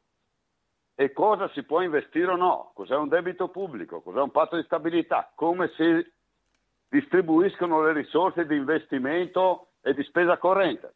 Cioè, uno che si mette, si mette la faccia deve sapere quello che deve andare a fare non è che il giorno dopo chiede ai cittadini cosa dite, siete d'accordo o no. Me lo scrive prima. Io il referendum non li accetto. Certo. Se tu hai delle scelte, devi tornare al voto, se hai delle scelte pesanti. Se sono scelte invece costituzionali, che tu sia legittimato o meno, se c'è la necessità di rivedere, è giusto che quelle costituzionali, è giusto che i cittadini dicano sono d'accordo o no, ma solo su quelle costituzionali, non sul resto le scelte politiche strategiche, tocchi la pancia della gente, non voglio dire la professionalità o la capacità o la visione. Ti dice quello che gli piace oggi. Se poi magari è un errore fra due anni, cosa succede? Non può essere così. Questa però è, è, è, è la mia posizione personale, sai, mi fermo certo, no, beh, ma considerazione. Naturalmente, però diciamo che hai anche un po' di esperienza personale in ambito anche amministrativo, di amministrazione, quindi in effetti la logica che ci può essere dietro, che ci dovrebbe essere dietro, chiedo scusa, eh, la, la, le dinamiche le conosci sapre, ed è giusto anche che, che le, cioè le, considerazioni sono assolutamente corrette, io le, le, anzi di rivero le, le, sposo in pieno. Ma a questo punto però ti faccio eh, un'ultima domanda, perché tra l'altro me l'ero segnata e ironicamente mi dai il là per, proprio per questo tipo di domanda, ma la dividerò in due. Innanzitutto Secondo te, ma questo è un parere così che secondo dal tuo punto di vista sia lavorativo attuale sia di, da politico diciamo di professione come ti sei come tu, tu e secondo te come credi che proseguirà la strada del nucleare? Ma in questo senso qua da, sotto due punti di vista sia politico diciamo di Parlamento diciamo di istituzioni cioè secondo te morirà sotto le carte ed è solo una tematica che è venuta fuori adesso ma morirà sotto mille carte in Parlamento oppure è una questione meramente mediatica per cui si dice parliamo di, di, di nucleare e poi si, ce lo dimenticheremo. Come vedi questi aspetti tu?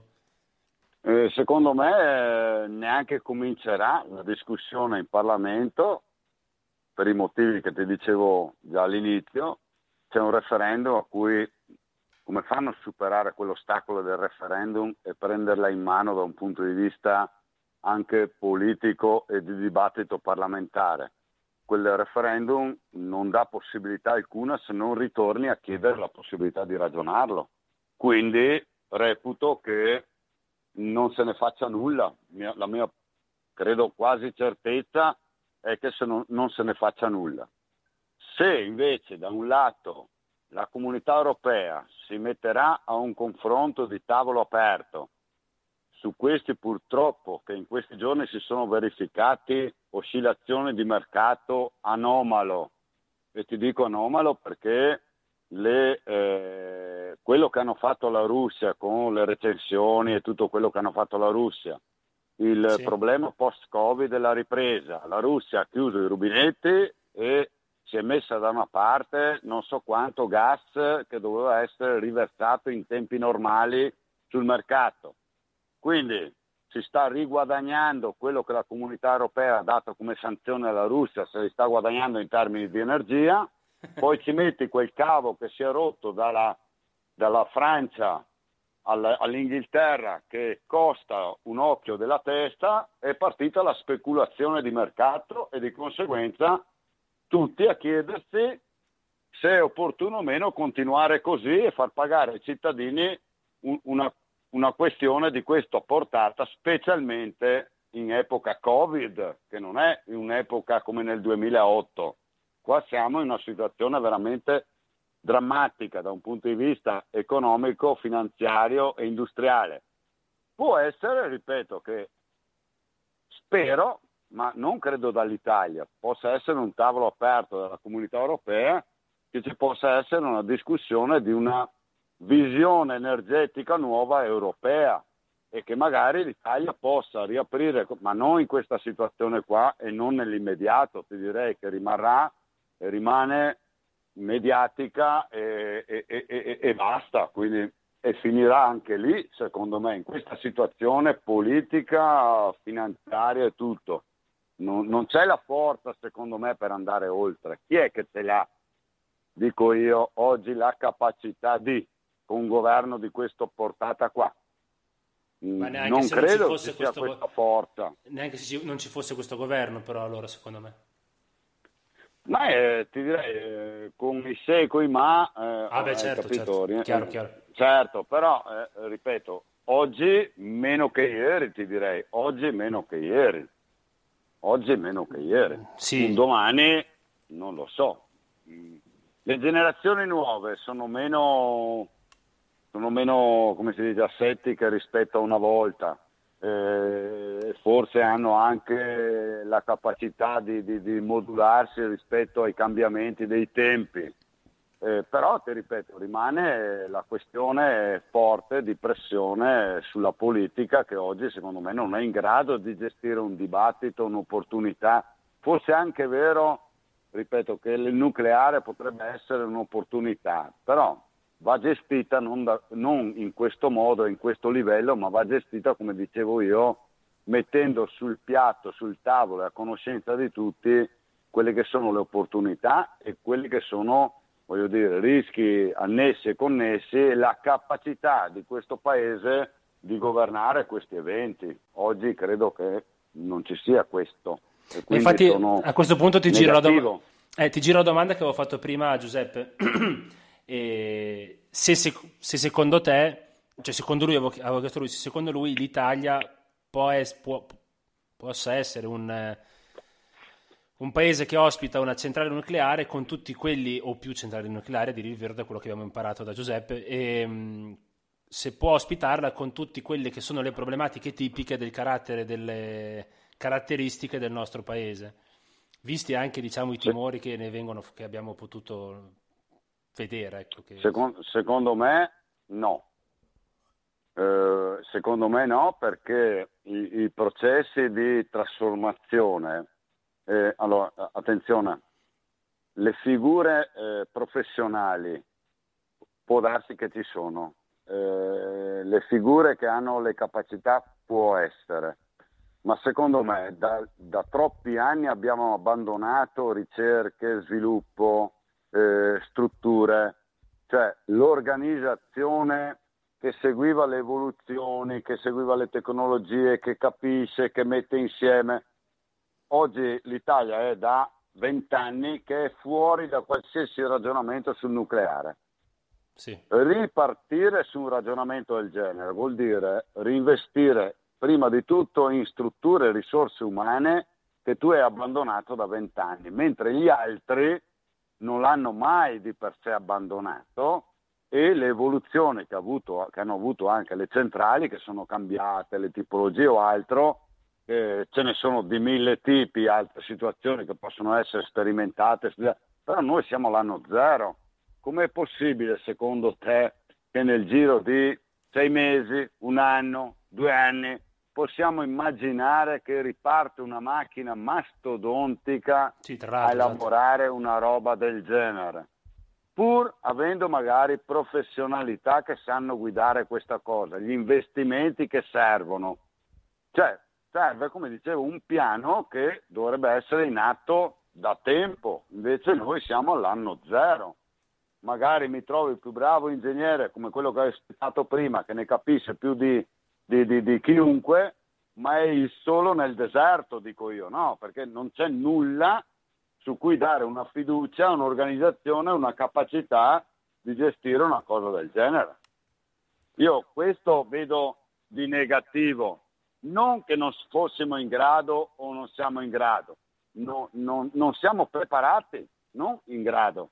In grado forse saremmo anche più bravi degli altri se vogliamo. Se riusciamo a tenere lontani gli interessi la, la, la, la, malavita, la mafia, tutte queste robe qua, anche dagli interessi su queste robe, la malorganizzazione, le tangenti. Fossimo anche bravi a tenere via sta roba qua. Siamo in ritardo su tante robe, dico io, no? Quindi come facciamo per ripartire da un, ancora da un dibattito e prima di mettere giù un tavolino con un computer, quanto ci mettiamo? Figuriamoci una centrale. Dove? Magari 8. In che paese? Cioè. Gi- Giuseppe ci ha, detto che, ci ha raccontato prima che ne servirebbero 8, quindi figuriamoci. Parliamo eh, sì, sì, certo. di, di, di, una struttura... Certo, certo. Certo, ma ti dico, fossimo anche bravissimi, ne facciamo anche 18, perché domani eh, siamo noi a venderla. E i certo. miei cittadini non pagano l'energia, ci mancherebbe altro. Se serviranno 8 per gestire il fabbisogno nazionale secondo i suoi conti, ma eh, se poi quelle 8 del fabbisogno nazionale dipendono dal mercato e hanno un costo che in bolletta a te, cioè la gente si incazza, al di là delle ragioni, questo dico io. Chiaro. Bisogna avere un piano che, che ti stacca dalla questione del mercato, poi l'uriano noi lo dobbiamo importare perché non ne abbiamo sufficienza se non per una per dieci anni, dopodiché andiamo a comprarlo o arricchirlo dove? Questo ce lo fa pagare. Gli investimenti vanno a finire in bolletta? Se gli investimenti vanno a finire in bolletta, ti assicuro che già la bolletta è alta. Eh, la gente dice: Ma perché cazzo mi hai fatto la centrale nucleare che mi costa di più la bolletta? Perché oggi la norma italiana prevede che gli investimenti vanno a finire in bolletta, vero? Sì, allora, sì, eh, eh, è vero. Eh. No, no, un, sono spunti di riflessione mica da poco, anzi. Sono considerazioni allora, che... Se gli investimenti è un investimento, non deve pagarlo la bolletta, vuol dire che sono finanziamenti che arrivano A dall'Europa, B da risorse dello Stato e che non la faccio pagare alla bolletta del cittadino. È come se io facessi pagare una scuola al cittadino.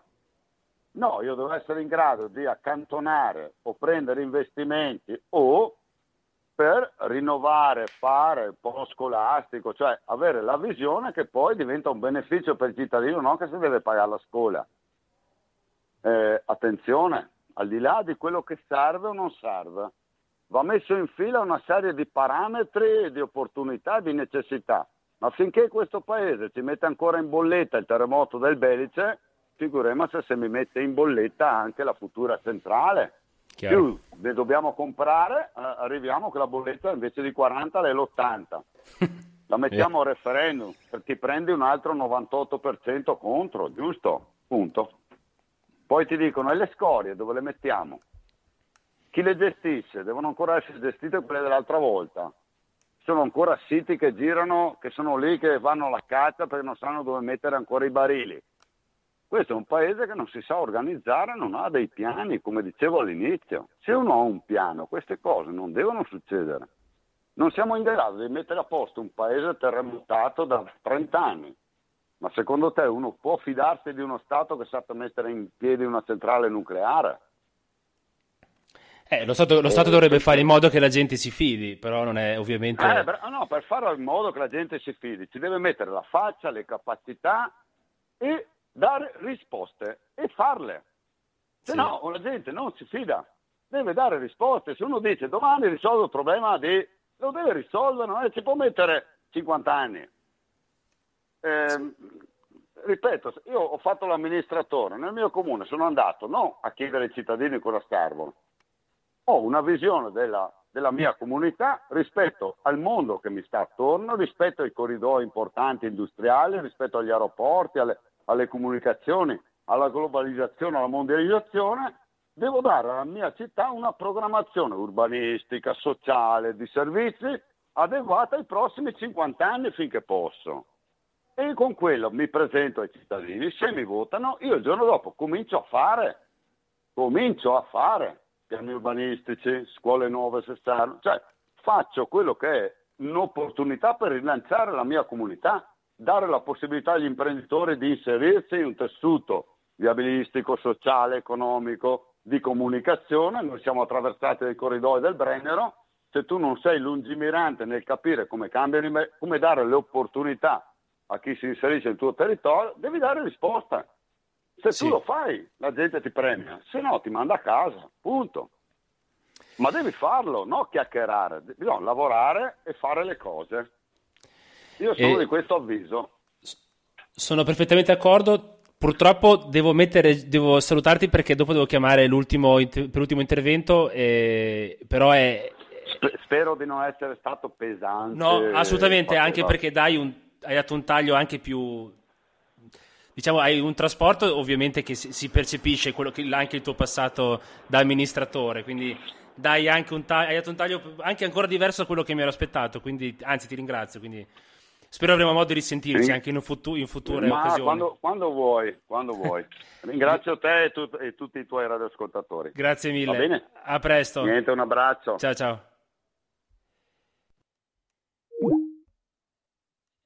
Beh, come dicevo, abbiamo potuto sentire un intervento anche diverso da quello che in effetti io mi, iniziavo, mi, mi aspettavo inizialmente perché non siamo stati semplicemente legati alla mera eh, politica, anzi addirittura ha parlato da amministratore, quindi il punto di vista di come dovrebbe agire un, eh, un amministratore ed è, eh, sempre, è sempre interessante anche perché in teoria è quello che dovrebbero fare gli amministratori, non tanto ovviamente delle città quanto del nostro, del nostro paese. Ecco, prima, da fare, prima dell'ultimo intervento, che chiameremo Giampiero Gioime, un'ultima canzone. Thank you.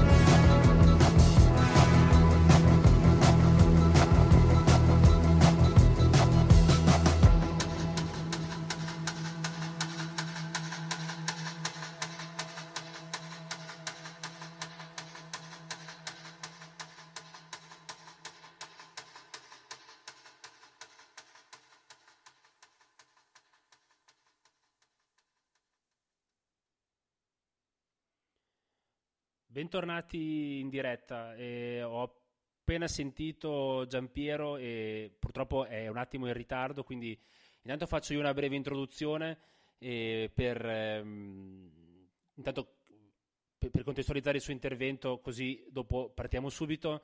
Poi rimetterò un attimo al volo un, una, una, canzone molto rapidamente in modo da, eh, da, da passare giusto quei due minuti di tempo che ci serviranno per rimetterci in contatto con lui. Comunque, come vi, eh, vi avevo anticipato prima, Giampiero farà un intervento prettamente, eh, come posso dire, eh, più culturale, filosofico, insomma ci darà un taglio un po' diverso a quello che sono ovviamente gli interventi tecnici eh, o, o, o, amministrativi più, più, pratici ecco, che abbiamo sentito prima. Eh, darà un, spero, insomma, un valore più culturale a quello che è il tema del nucleare e dell'ambiente. Perché chiaramente abbiamo potuto sentire prima, anche parlando con, con Mario, come si può dire, l'aspetto più umano, più, più, umorale della gente che deve poi andare a eh, decidere con i famosi referendum che Mario, tra virgolette, tanto odia, che, ma anche comprensibilmente, che vanno a votare per delle decisioni che peraltro sono, devono essere più spiegate, più approfondite, perché il tema nucleare non è un tema cioè non è un argomento leggero o, o semplice. Ecco, eh, questo aspetto dell'umore, dell'aspetto umano delle persone che devono andare a decidere, deve, secondo me, va sviscerato. E sicuramente con, con Giampiero entreremo in questo, in questo argomento. Come dicevo, adesso due minuti di una canzone e poi sentiamo, chiamiamo il nostro Giampiero.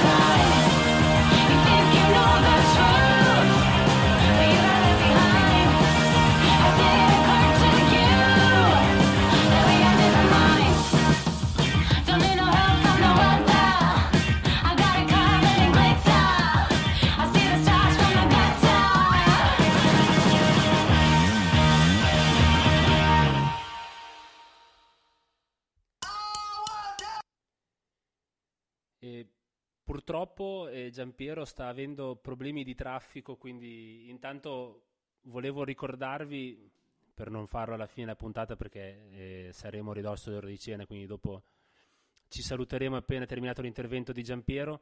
Vi ricordo ehm, l'appuntamento prossimo, che sarà come sempre sabato, e vi invito sempre a seguire anche gli appuntamenti infra- extra dirette radio che noi pubblichiamo regolarmente. Ormai abbiamo un palinsesto che indicativamente copre quasi tutta la settimana, salvo imprevisti. Quindi vi invito a eh, seguire varie, i vari momenti che, in cui noi pubblichiamo sul nostro sito di Cultura Europa.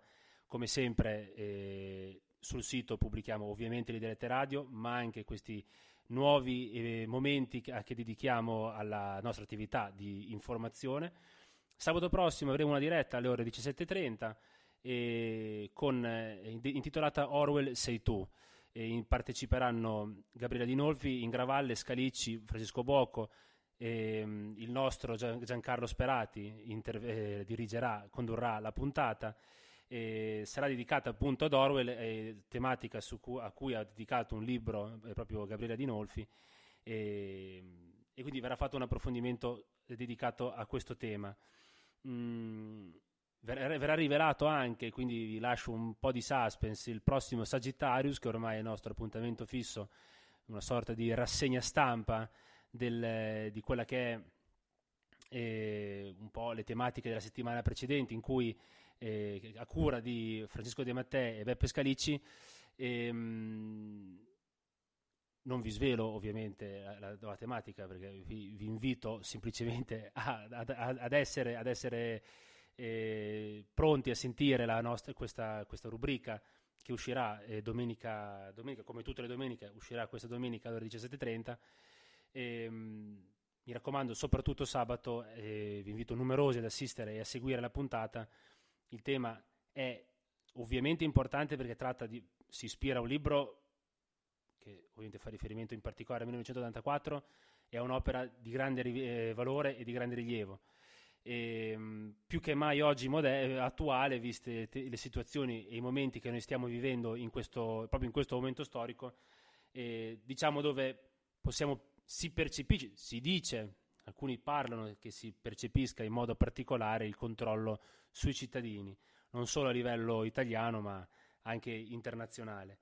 E, ehm, mh, siccome Giampiero purtroppo eh, non, non, ci sta dando eh, notizie, proviamo ancora a aspettare, vi metterò un altro pezzetto musicale, un altro momento musicale, e spero che la situazione comunque riesca diciamo, a risolversi, insomma, che ci richiami eh, a breve.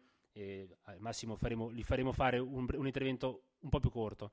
E vi lascio con un altro momento musicale.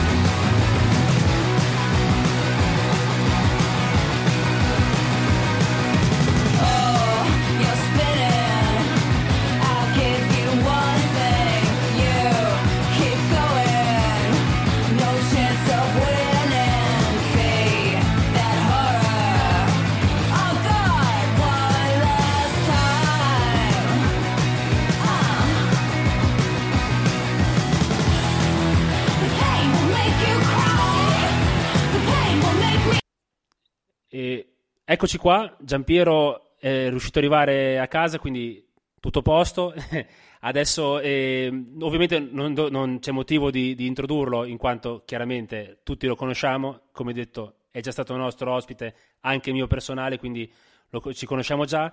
E lascio a lui la parola, così due parole di presentazione e poi partiamo subito con la prima domanda, anche perché i tempi stringono, quindi ci lanciamo subito. Ciao Giampiero, benvenuto. Ciao caro Andrea, scusate il ritardo, ma il traffico romano è delirante. è impietoso. è impietoso, sì, non riesce, il tempo è determinato dal traffico ormai, quindi... Vabbè, ma ci mancherebbe, infatti, ci siamo, in realtà ho anticipato la chiusura della puntata, quindi ho già presentato i prossimi eventi, quindi eh, il, abbiamo sfruttato, sfruttato, comunque il momento di, di pausa. E mi lancio a bomba con la prima domanda, anche perché, mh, visti i tempi, comunque ne avevo due, però essendo simili, comunque ne approfitto e, mh, e le mischiamo. E, cioè, intanto partiamo da qui, quindi da, da, visto che abbiamo fino adesso parlato di, eh, con eh, Giuseppe Vitale, ci ha prestato, che ti, tra l'altro ti ha salutato in diretta, e quindi ti riporto il suo abbraccio virtuale. E, mh, ci, ha, ci, ha, parlato di nucleare da un punto di vista tecnico, cioè... Eh, da nuclearista, insomma, quindi cos'è il nucleare, come funziona, eccetera.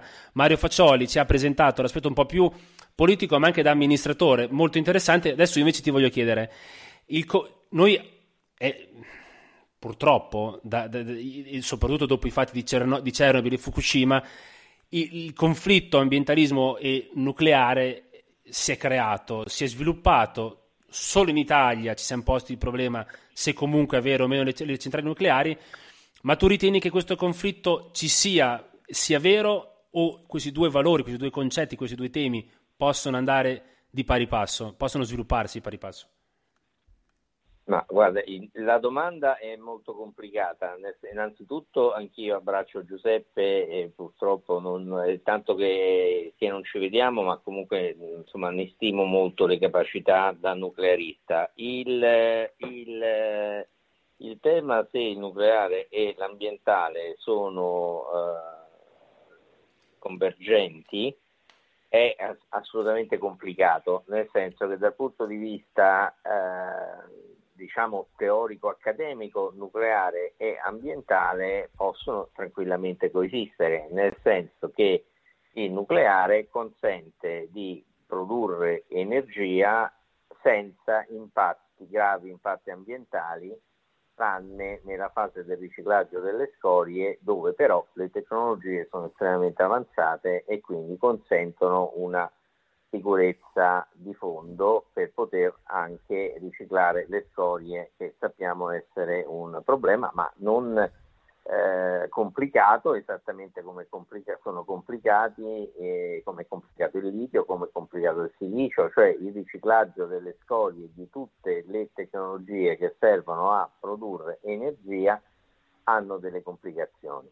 Ma dal punto di vista strettamente teorico, eh, nucleare e ambiente, intanto è vero che il nucleare è inserito nel, nel nel Green Deal e tutte, tutte, veramente tutte, Francia, Germania, Svizzera, ovviamente Stati Uniti, sono tutte eh, molto avanti ancora nell'utilizzazione della eh, tecnologia nucleare per la produzione di energia compatibile con l'ambiente in quanto non produce CO2. Quindi dal punto di vista strettamente eh, teorico il nucleare non ha controindicazioni ambientali, ripeto, se non nella fase finale del, eh, del fine vita, quindi del recycling delle, delle scorie che possono naturalmente, come abbiamo visto già dall'anno scorso, nell'individuazione dei siti in Italia eh, dove è avvenuto un pandemonio, no? sia a sinistra che a destra, nessun comune vuole certo. i siti del,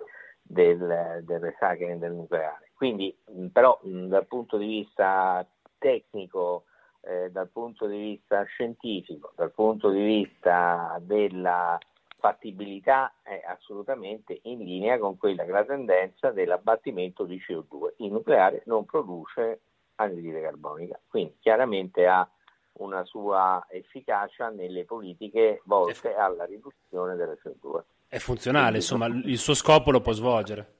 È assolutamente funzionale. Il problema quindi non è quello mh, mm, tanti, ripeto, tanto è vero che noi siamo circondati, ma letteralmente circondati, basta vedere la mappa del posizionamento delle centrali nucleari in Europa e vediamo dove stanno e l'Italia ne è circondata. Quindi eh, il tema è, è complicato, cioè, direi che è psicologico.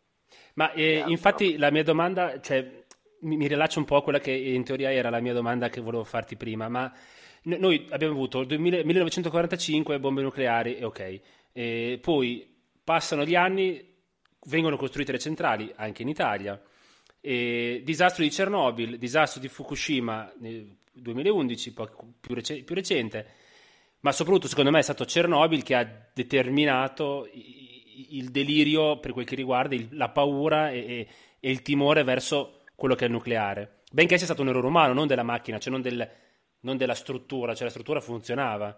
Quindi mm. eh, probabilmente eh, se uno, se uno, ci pensa, se io ho della, delle persone, come Giuseppe ci ha detto, che noi abbiamo delle persone in Italia preparate e competenti, forse il problema non si porrebbe nemmeno. Ma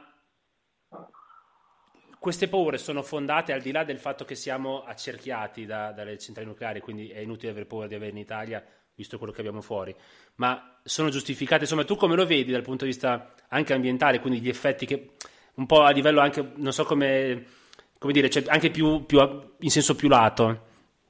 Sono giustificati questi timori, questo, questo terrore che quando si parla di, di nucleare sembra che si parli dell'anticristo praticamente. Sì, esattamente. Allora, il nucleare è una parola tabù, come ce ne sono altre che conosciamo bene in Italia, per esatto. cui dire nucleare significa dire Belzebù. Sì, esatto. c'è molto da... Cioè, il, il tema è, è, quasi incredibile perché il primo referendum sul nucleare è datato 1987 e fino a quella data noi avevamo eh, probabilmente una delle più avanzate tecnologie per la realizzazione e, di centrali nucleari e per la produzione di energia nucleare al mondo. Mm? Eh, nel 1987 c'è stato il primo referendum e questo referendum, perché poi sai, bisogna anche vedere gli effetti delle cose, no? questo primo referendum ha ovviamente provocato un fortissimo incremento della domanda nazionale di combustibili fossili, allora ancora le rinnovabili erano nella mente di qualche ricercatore sì. e quindi ha provocato un enorme incremento, del, enorme incremento della domanda di combustibili fossili quindi soprattutto petrolio e carbone al tempo e già cominciava a entrare una forte domanda anche di gas. Quindi sì. qual è stato l'effetto di, del primo eh, referendum? È stata una crescita del fabbisogno nazionale di combustibili fossili e quindi un aumento del deficit commerciale rispetto ai combustibili fossili, del deficit energetico. Questo è stato l'effetto. Eh? Quindi se io devo, devo cercare di capire ehm, eh, i fenomeni andando a vedere gli effetti, l'effetto è quello di aver aumentato il potere di tutti quelli che detengono combustibili fossili. Certo. Ora, eh, questo è il primo dato. Il secondo referendum nel 2011 mh, mm, ha provocato la stessa identica cosa, ma già nel 2011 comunque stavano crescendo molto le fonti rinnovabili, che in questo momento in Italia sono eh, diciamo, il paese molto avanzato da questo punto di vista, no? dall'utilizzazione e in parte anche dalla produzione, ma in minima parte dalla produzione di componenti per, la, per le, le, energie, le, energie, rinnovabili. Ora ehm, bisogna andare a vedere gli effetti delle cose, quindi un paese come la Francia eh, che è fortemente dotato di energia nucleare, tanto da venderla anche all'Italia, è meno dipendente dell'Italia rispetto a, a paesi che producono energie fossili, soprattutto quindi Stati Uniti, Russia e, e il mondo arabo. Questa, questa è, è, è, la verità, cioè noi siamo fortemente dipendenti dalle energie fossili nonostante una fortissima crescita negli ultimi anni nelle rinnovabili, dove nostra, ugualmente siamo dipendenti dalle componenti di tutta la catena del valore delle rinnovabili. Quindi il referendum del 1987 e nel 1986 eravamo un paese sicuramente all'avanguardia di un'energia sovrana e pulita, quindi un'energia prodotta in Italia e mh, priva di effetti ambientali rispetto a, soprattutto alla CO2, evidentemente eh, eh, diciamo, questo scenario è cambiato completamente, siamo diventati un paese che va a traino di quelli che sono i poteri altri.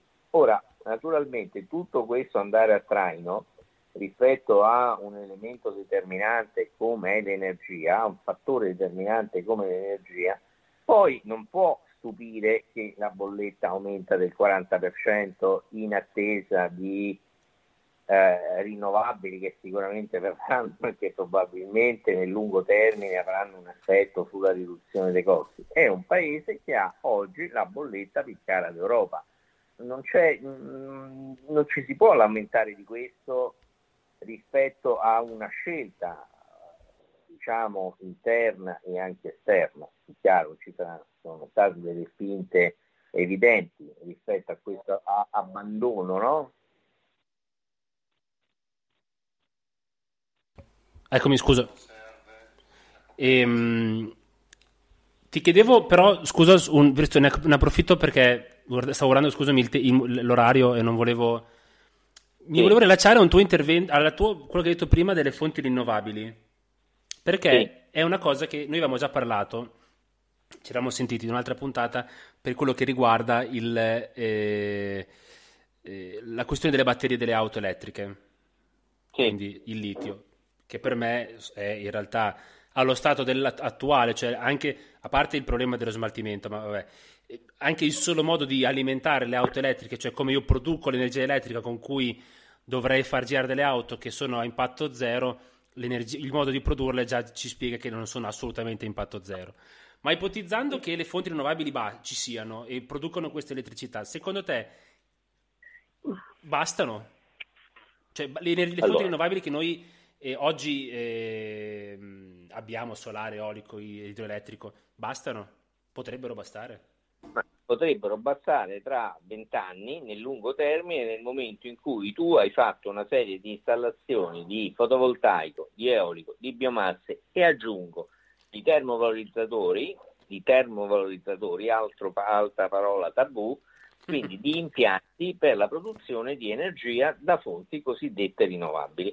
Ora, mh, mm, è chiaro che se ci fosse, ma lo stesso ministro Cingolani ha parlato di nucleare, ma appena ha parlato nucleare è stato bersagliato mm, in, in tutti i modi possibili, perché ripeto, è una parola tabù, ma bisogna chiedersi per quale motivo tutti gli altri paesi lo fanno, continuano a investire anche nei mini reattori, che sono delle tecnologie eh, molto interessanti, mm, reattori da 500 megawatt che posso... Ma perché in Italia tutto questo è una parola tabù?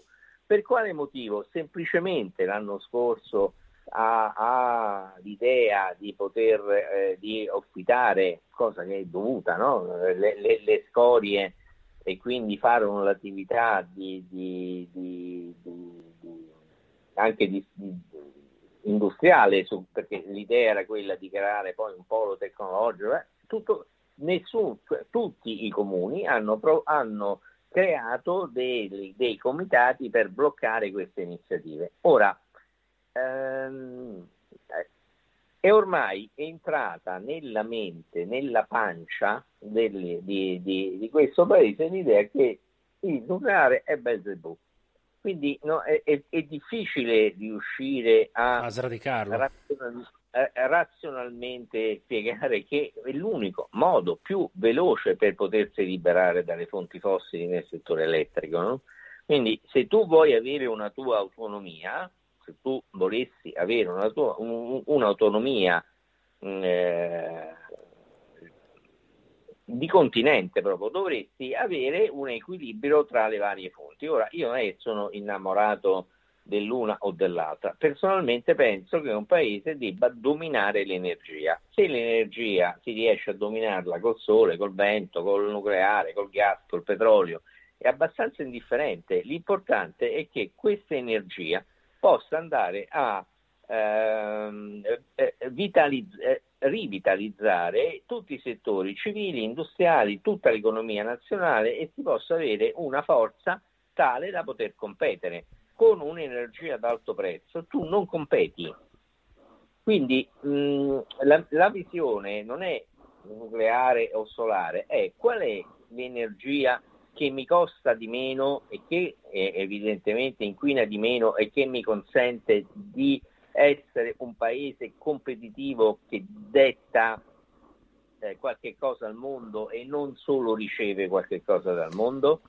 Ecco, eh, la domanda è quella, non hai... è che da, da, partendo da questa domanda uno va, si, si, deve andare ad analizzare dove abbiamo il potere. Il potere non ce l'abbiamo nel gas e nel petrolio, evidentemente non l'abbiamo neanche nel carbone, il potere ce lo potremmo avere in tutte le energie rinnovabili, però dobbiamo controllare le filiere di produzione e il potere ce lo potremmo avere anche nel nucleare se ci fosse l'agibilità, l'agibilità di farlo.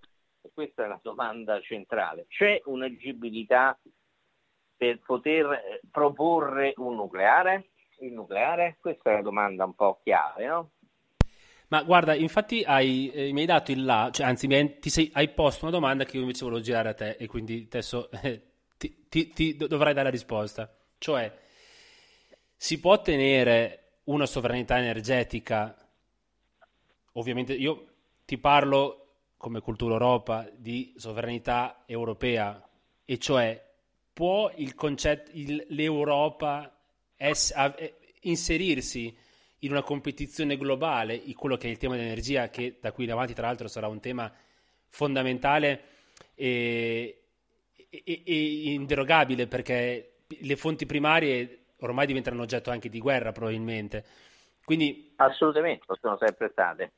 Esatto, ma e, per, e, per, come si vede, si vede il cambiamento del clima sarà sempre peggio. Secondo te ci, si può arrivare a questa eh, sovranità ti dirò io europea, di, diciamo di Europa nazione, ma parliamo anche d'Italia, visto che ormai cioè, parliamo di, realisticamente anche d'Italia, si può raggiungere a prescindere dal modo, non, non voglio sapere se è solo con il nucleare, solo, col, col, solo con le rinnovabili, in assoluto. E se questo può in inserirci sì. in una competizione globale più generalizzata.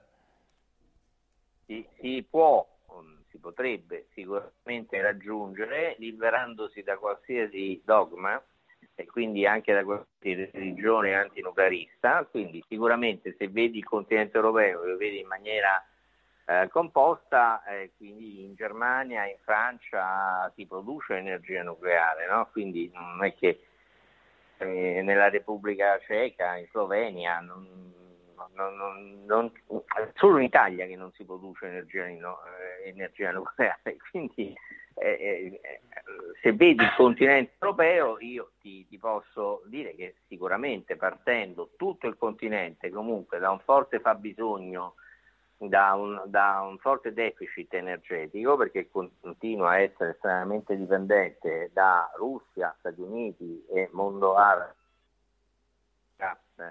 ed energia che, e, e, e petrolio, che sono ovviamente non ci sono nel nostro continente, però lavorando molto sulle rinnovabili, sulla nascita di Gigafactory, sull'innovazione tecnologica e anche sul nucleare, certamente nel medio periodo può vedere diminuire la sua dipendenza e quindi la sua colonizzazione rispetto all'energia eh, eh, nei confronti di, degli altri partner che in questo momento sono dominanti. Naturalmente per fare questo ci sono tante tecnologie che l'Italia ha visto bene di, di non fare. Faccio un esempio, i rigassificatori che la Spagna ha ampiamente utilizzato servono per prendere il gas nel momento in cui questo costa poco, immagazzinarlo tale da non dover stare sotto il peso del, de, della fluidità dei prezzi del gas. Anche fare il rigassificatore in Italia è stato un problema. Ne sono sì. stati fatti in Spagna. Ora, mh, dipende quanto un paese ha, ha, una visione strategica oppure ha semplicemente la visione di, di, di, di cliente, di, compratore. Non, certamente chi fa il rigassificatore oppure se un gasdotto, eh, ricordo a, a tutti eh, le polemiche che ci sono state sulla TAP, che erano 8 km in Puglia per fare un, un gasdotto a terra di un gasdotto che passa eh, ovviamente tanti paesi e arriva, e arriva, in Puglia. C'è stata una polemica enorme per fare questi 8 km. Allora, mm, tutto questo eh, le polemiche ci sono anche per voltaico, per mettere le colonie elettriche. Eh, so se eh, è un problema puntuale, non è un problema di fattibilità. Sicuramente l'Europa e l'Italia potrebbero raggiungere una maggior autonomia energetica e progressivamente anche evidentemente in quelle che sono le energie rinnovabili, perché una frontiera enorme di, di innovazioni, di, di, ricerca e sviluppo, di cose da fare, no? Quindi potrebbero sicuramente farlo, ma eh, e anche qui pongo una questione.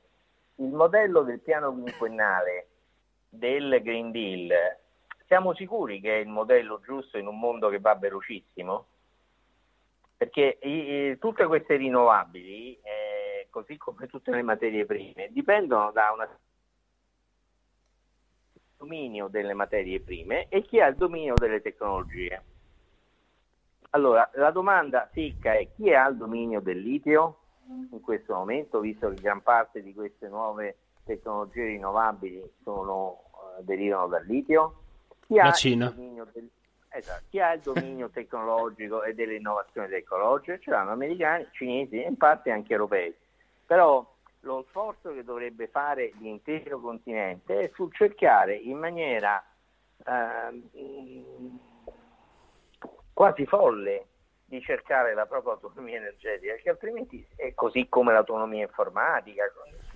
Cioè, senza eh, una eh, ricerca del potere industriale forte, senza una visione forte del potere industriale, anche superando le enormi burocrazie, che ripeto, noi abbiamo a che fare con un piano quinquennale, il PNRR, che altro non è che l'applicazione del Green Deal, rispetto ad azioni di dominio vero e proprio che stanno facendo cinesi e americani, soprattutto sulle materie prime. E di che non, non, cioè, non, non c'è partito dice nello sport, no? Cioè, è complicata.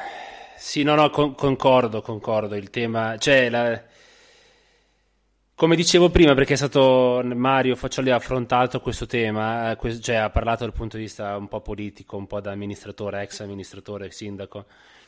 È che si lascia spesso, cioè, diciamo che l'aspetto anche umano trascina le, le, le decisioni e spesso non dovrebbe essere così, perché un argomento come così eh, decisivo bisognerebbe riuscire a prendere decisioni più razionali e questo spesso secondo me non accade.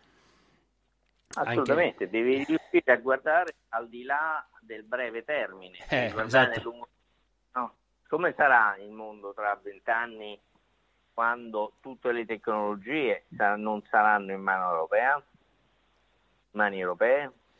Cioè, eh, su questo bisogna lavorare, cioè andare fortemente avanti verso quelle che sono, una, quelle che sono le visioni di eh, volontà di potenza, anche se il termine può scatenare, però è quello che, che bisogna fare, An- eh, volare oltre, andare oltre, esplorare, andare a, a, scoprire nuovi giacimenti, andare a scoprire nuove tecnologie, andare a fare meglio eh, il, il eh, il nucleare così come il fotovoltaico, bisogna avere quello che l'Europa nel suo complesso ha sempre avuto, cioè la capacità di illuminare.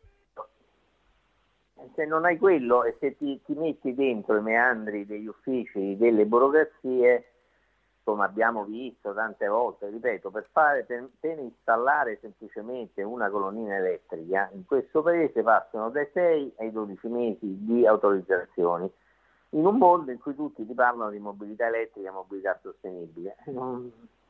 12 mesi, in 12 mesi la tecnologia è già cambiata. Chiaro, chiaro. eh, il passo è troppo, è troppo diverso, il passo della burocrazia europea è troppo diverso dalla velocità delle innovazioni tecnologiche, dalla ricerca dei materiali e soprattutto da quello spirito di esploratori che altri hanno e che noi stiamo perdendo. Questo è un pochino il, eh, è il centro. Eh, la paura del nucleare deriva da questo infantilismo, evidentemente, eh, per il quale tutto ciò che è nuovo, tutto ciò che è tecnologico, c'è la paura anche per le pale eoliche, cioè la paura ovunque, la paura del termovalorizzatore, nessuno vuole delle nuove nel suo territorio e questo è devastante. E Purtroppo ti devo lasciare perché ormai si fa tardi, però visto che, sarà un tema, visto che è un tema piuttosto attuale, che riper, ripor, lo riporteremo, cioè si porterà avanti nel tempo, lo, lo, riprenderemo, ci risentiremo perché secondo me è importante, va dibattuto, va, ne va parlato, quindi ci risentiremo. E io ti ringrazio. Un saluto a tutti quelli che hanno resistito all'orario. a presto, ciao Giampiero. Ciao, Presidente. Co- come promesso, adesso vi saluto. Mi raccomando, seguiteci e seguite tutte le nostre attività e le nostre puntate su, sul nostro sito di Cultura Europa. Seguite le nostre pagine Instagram e Facebook dove ricordiamo e annunciamo tutti i nostri eventi. Cercate sempre Cultura Europa e appunto sia su Instagram che su Facebook e anche su, su Twitter. Vi auguro una buona cena per chi è ancora in attesa e ha atteso coraggiosamente alla fine della puntata e a presto, ci sentiamo giovedì prossimo.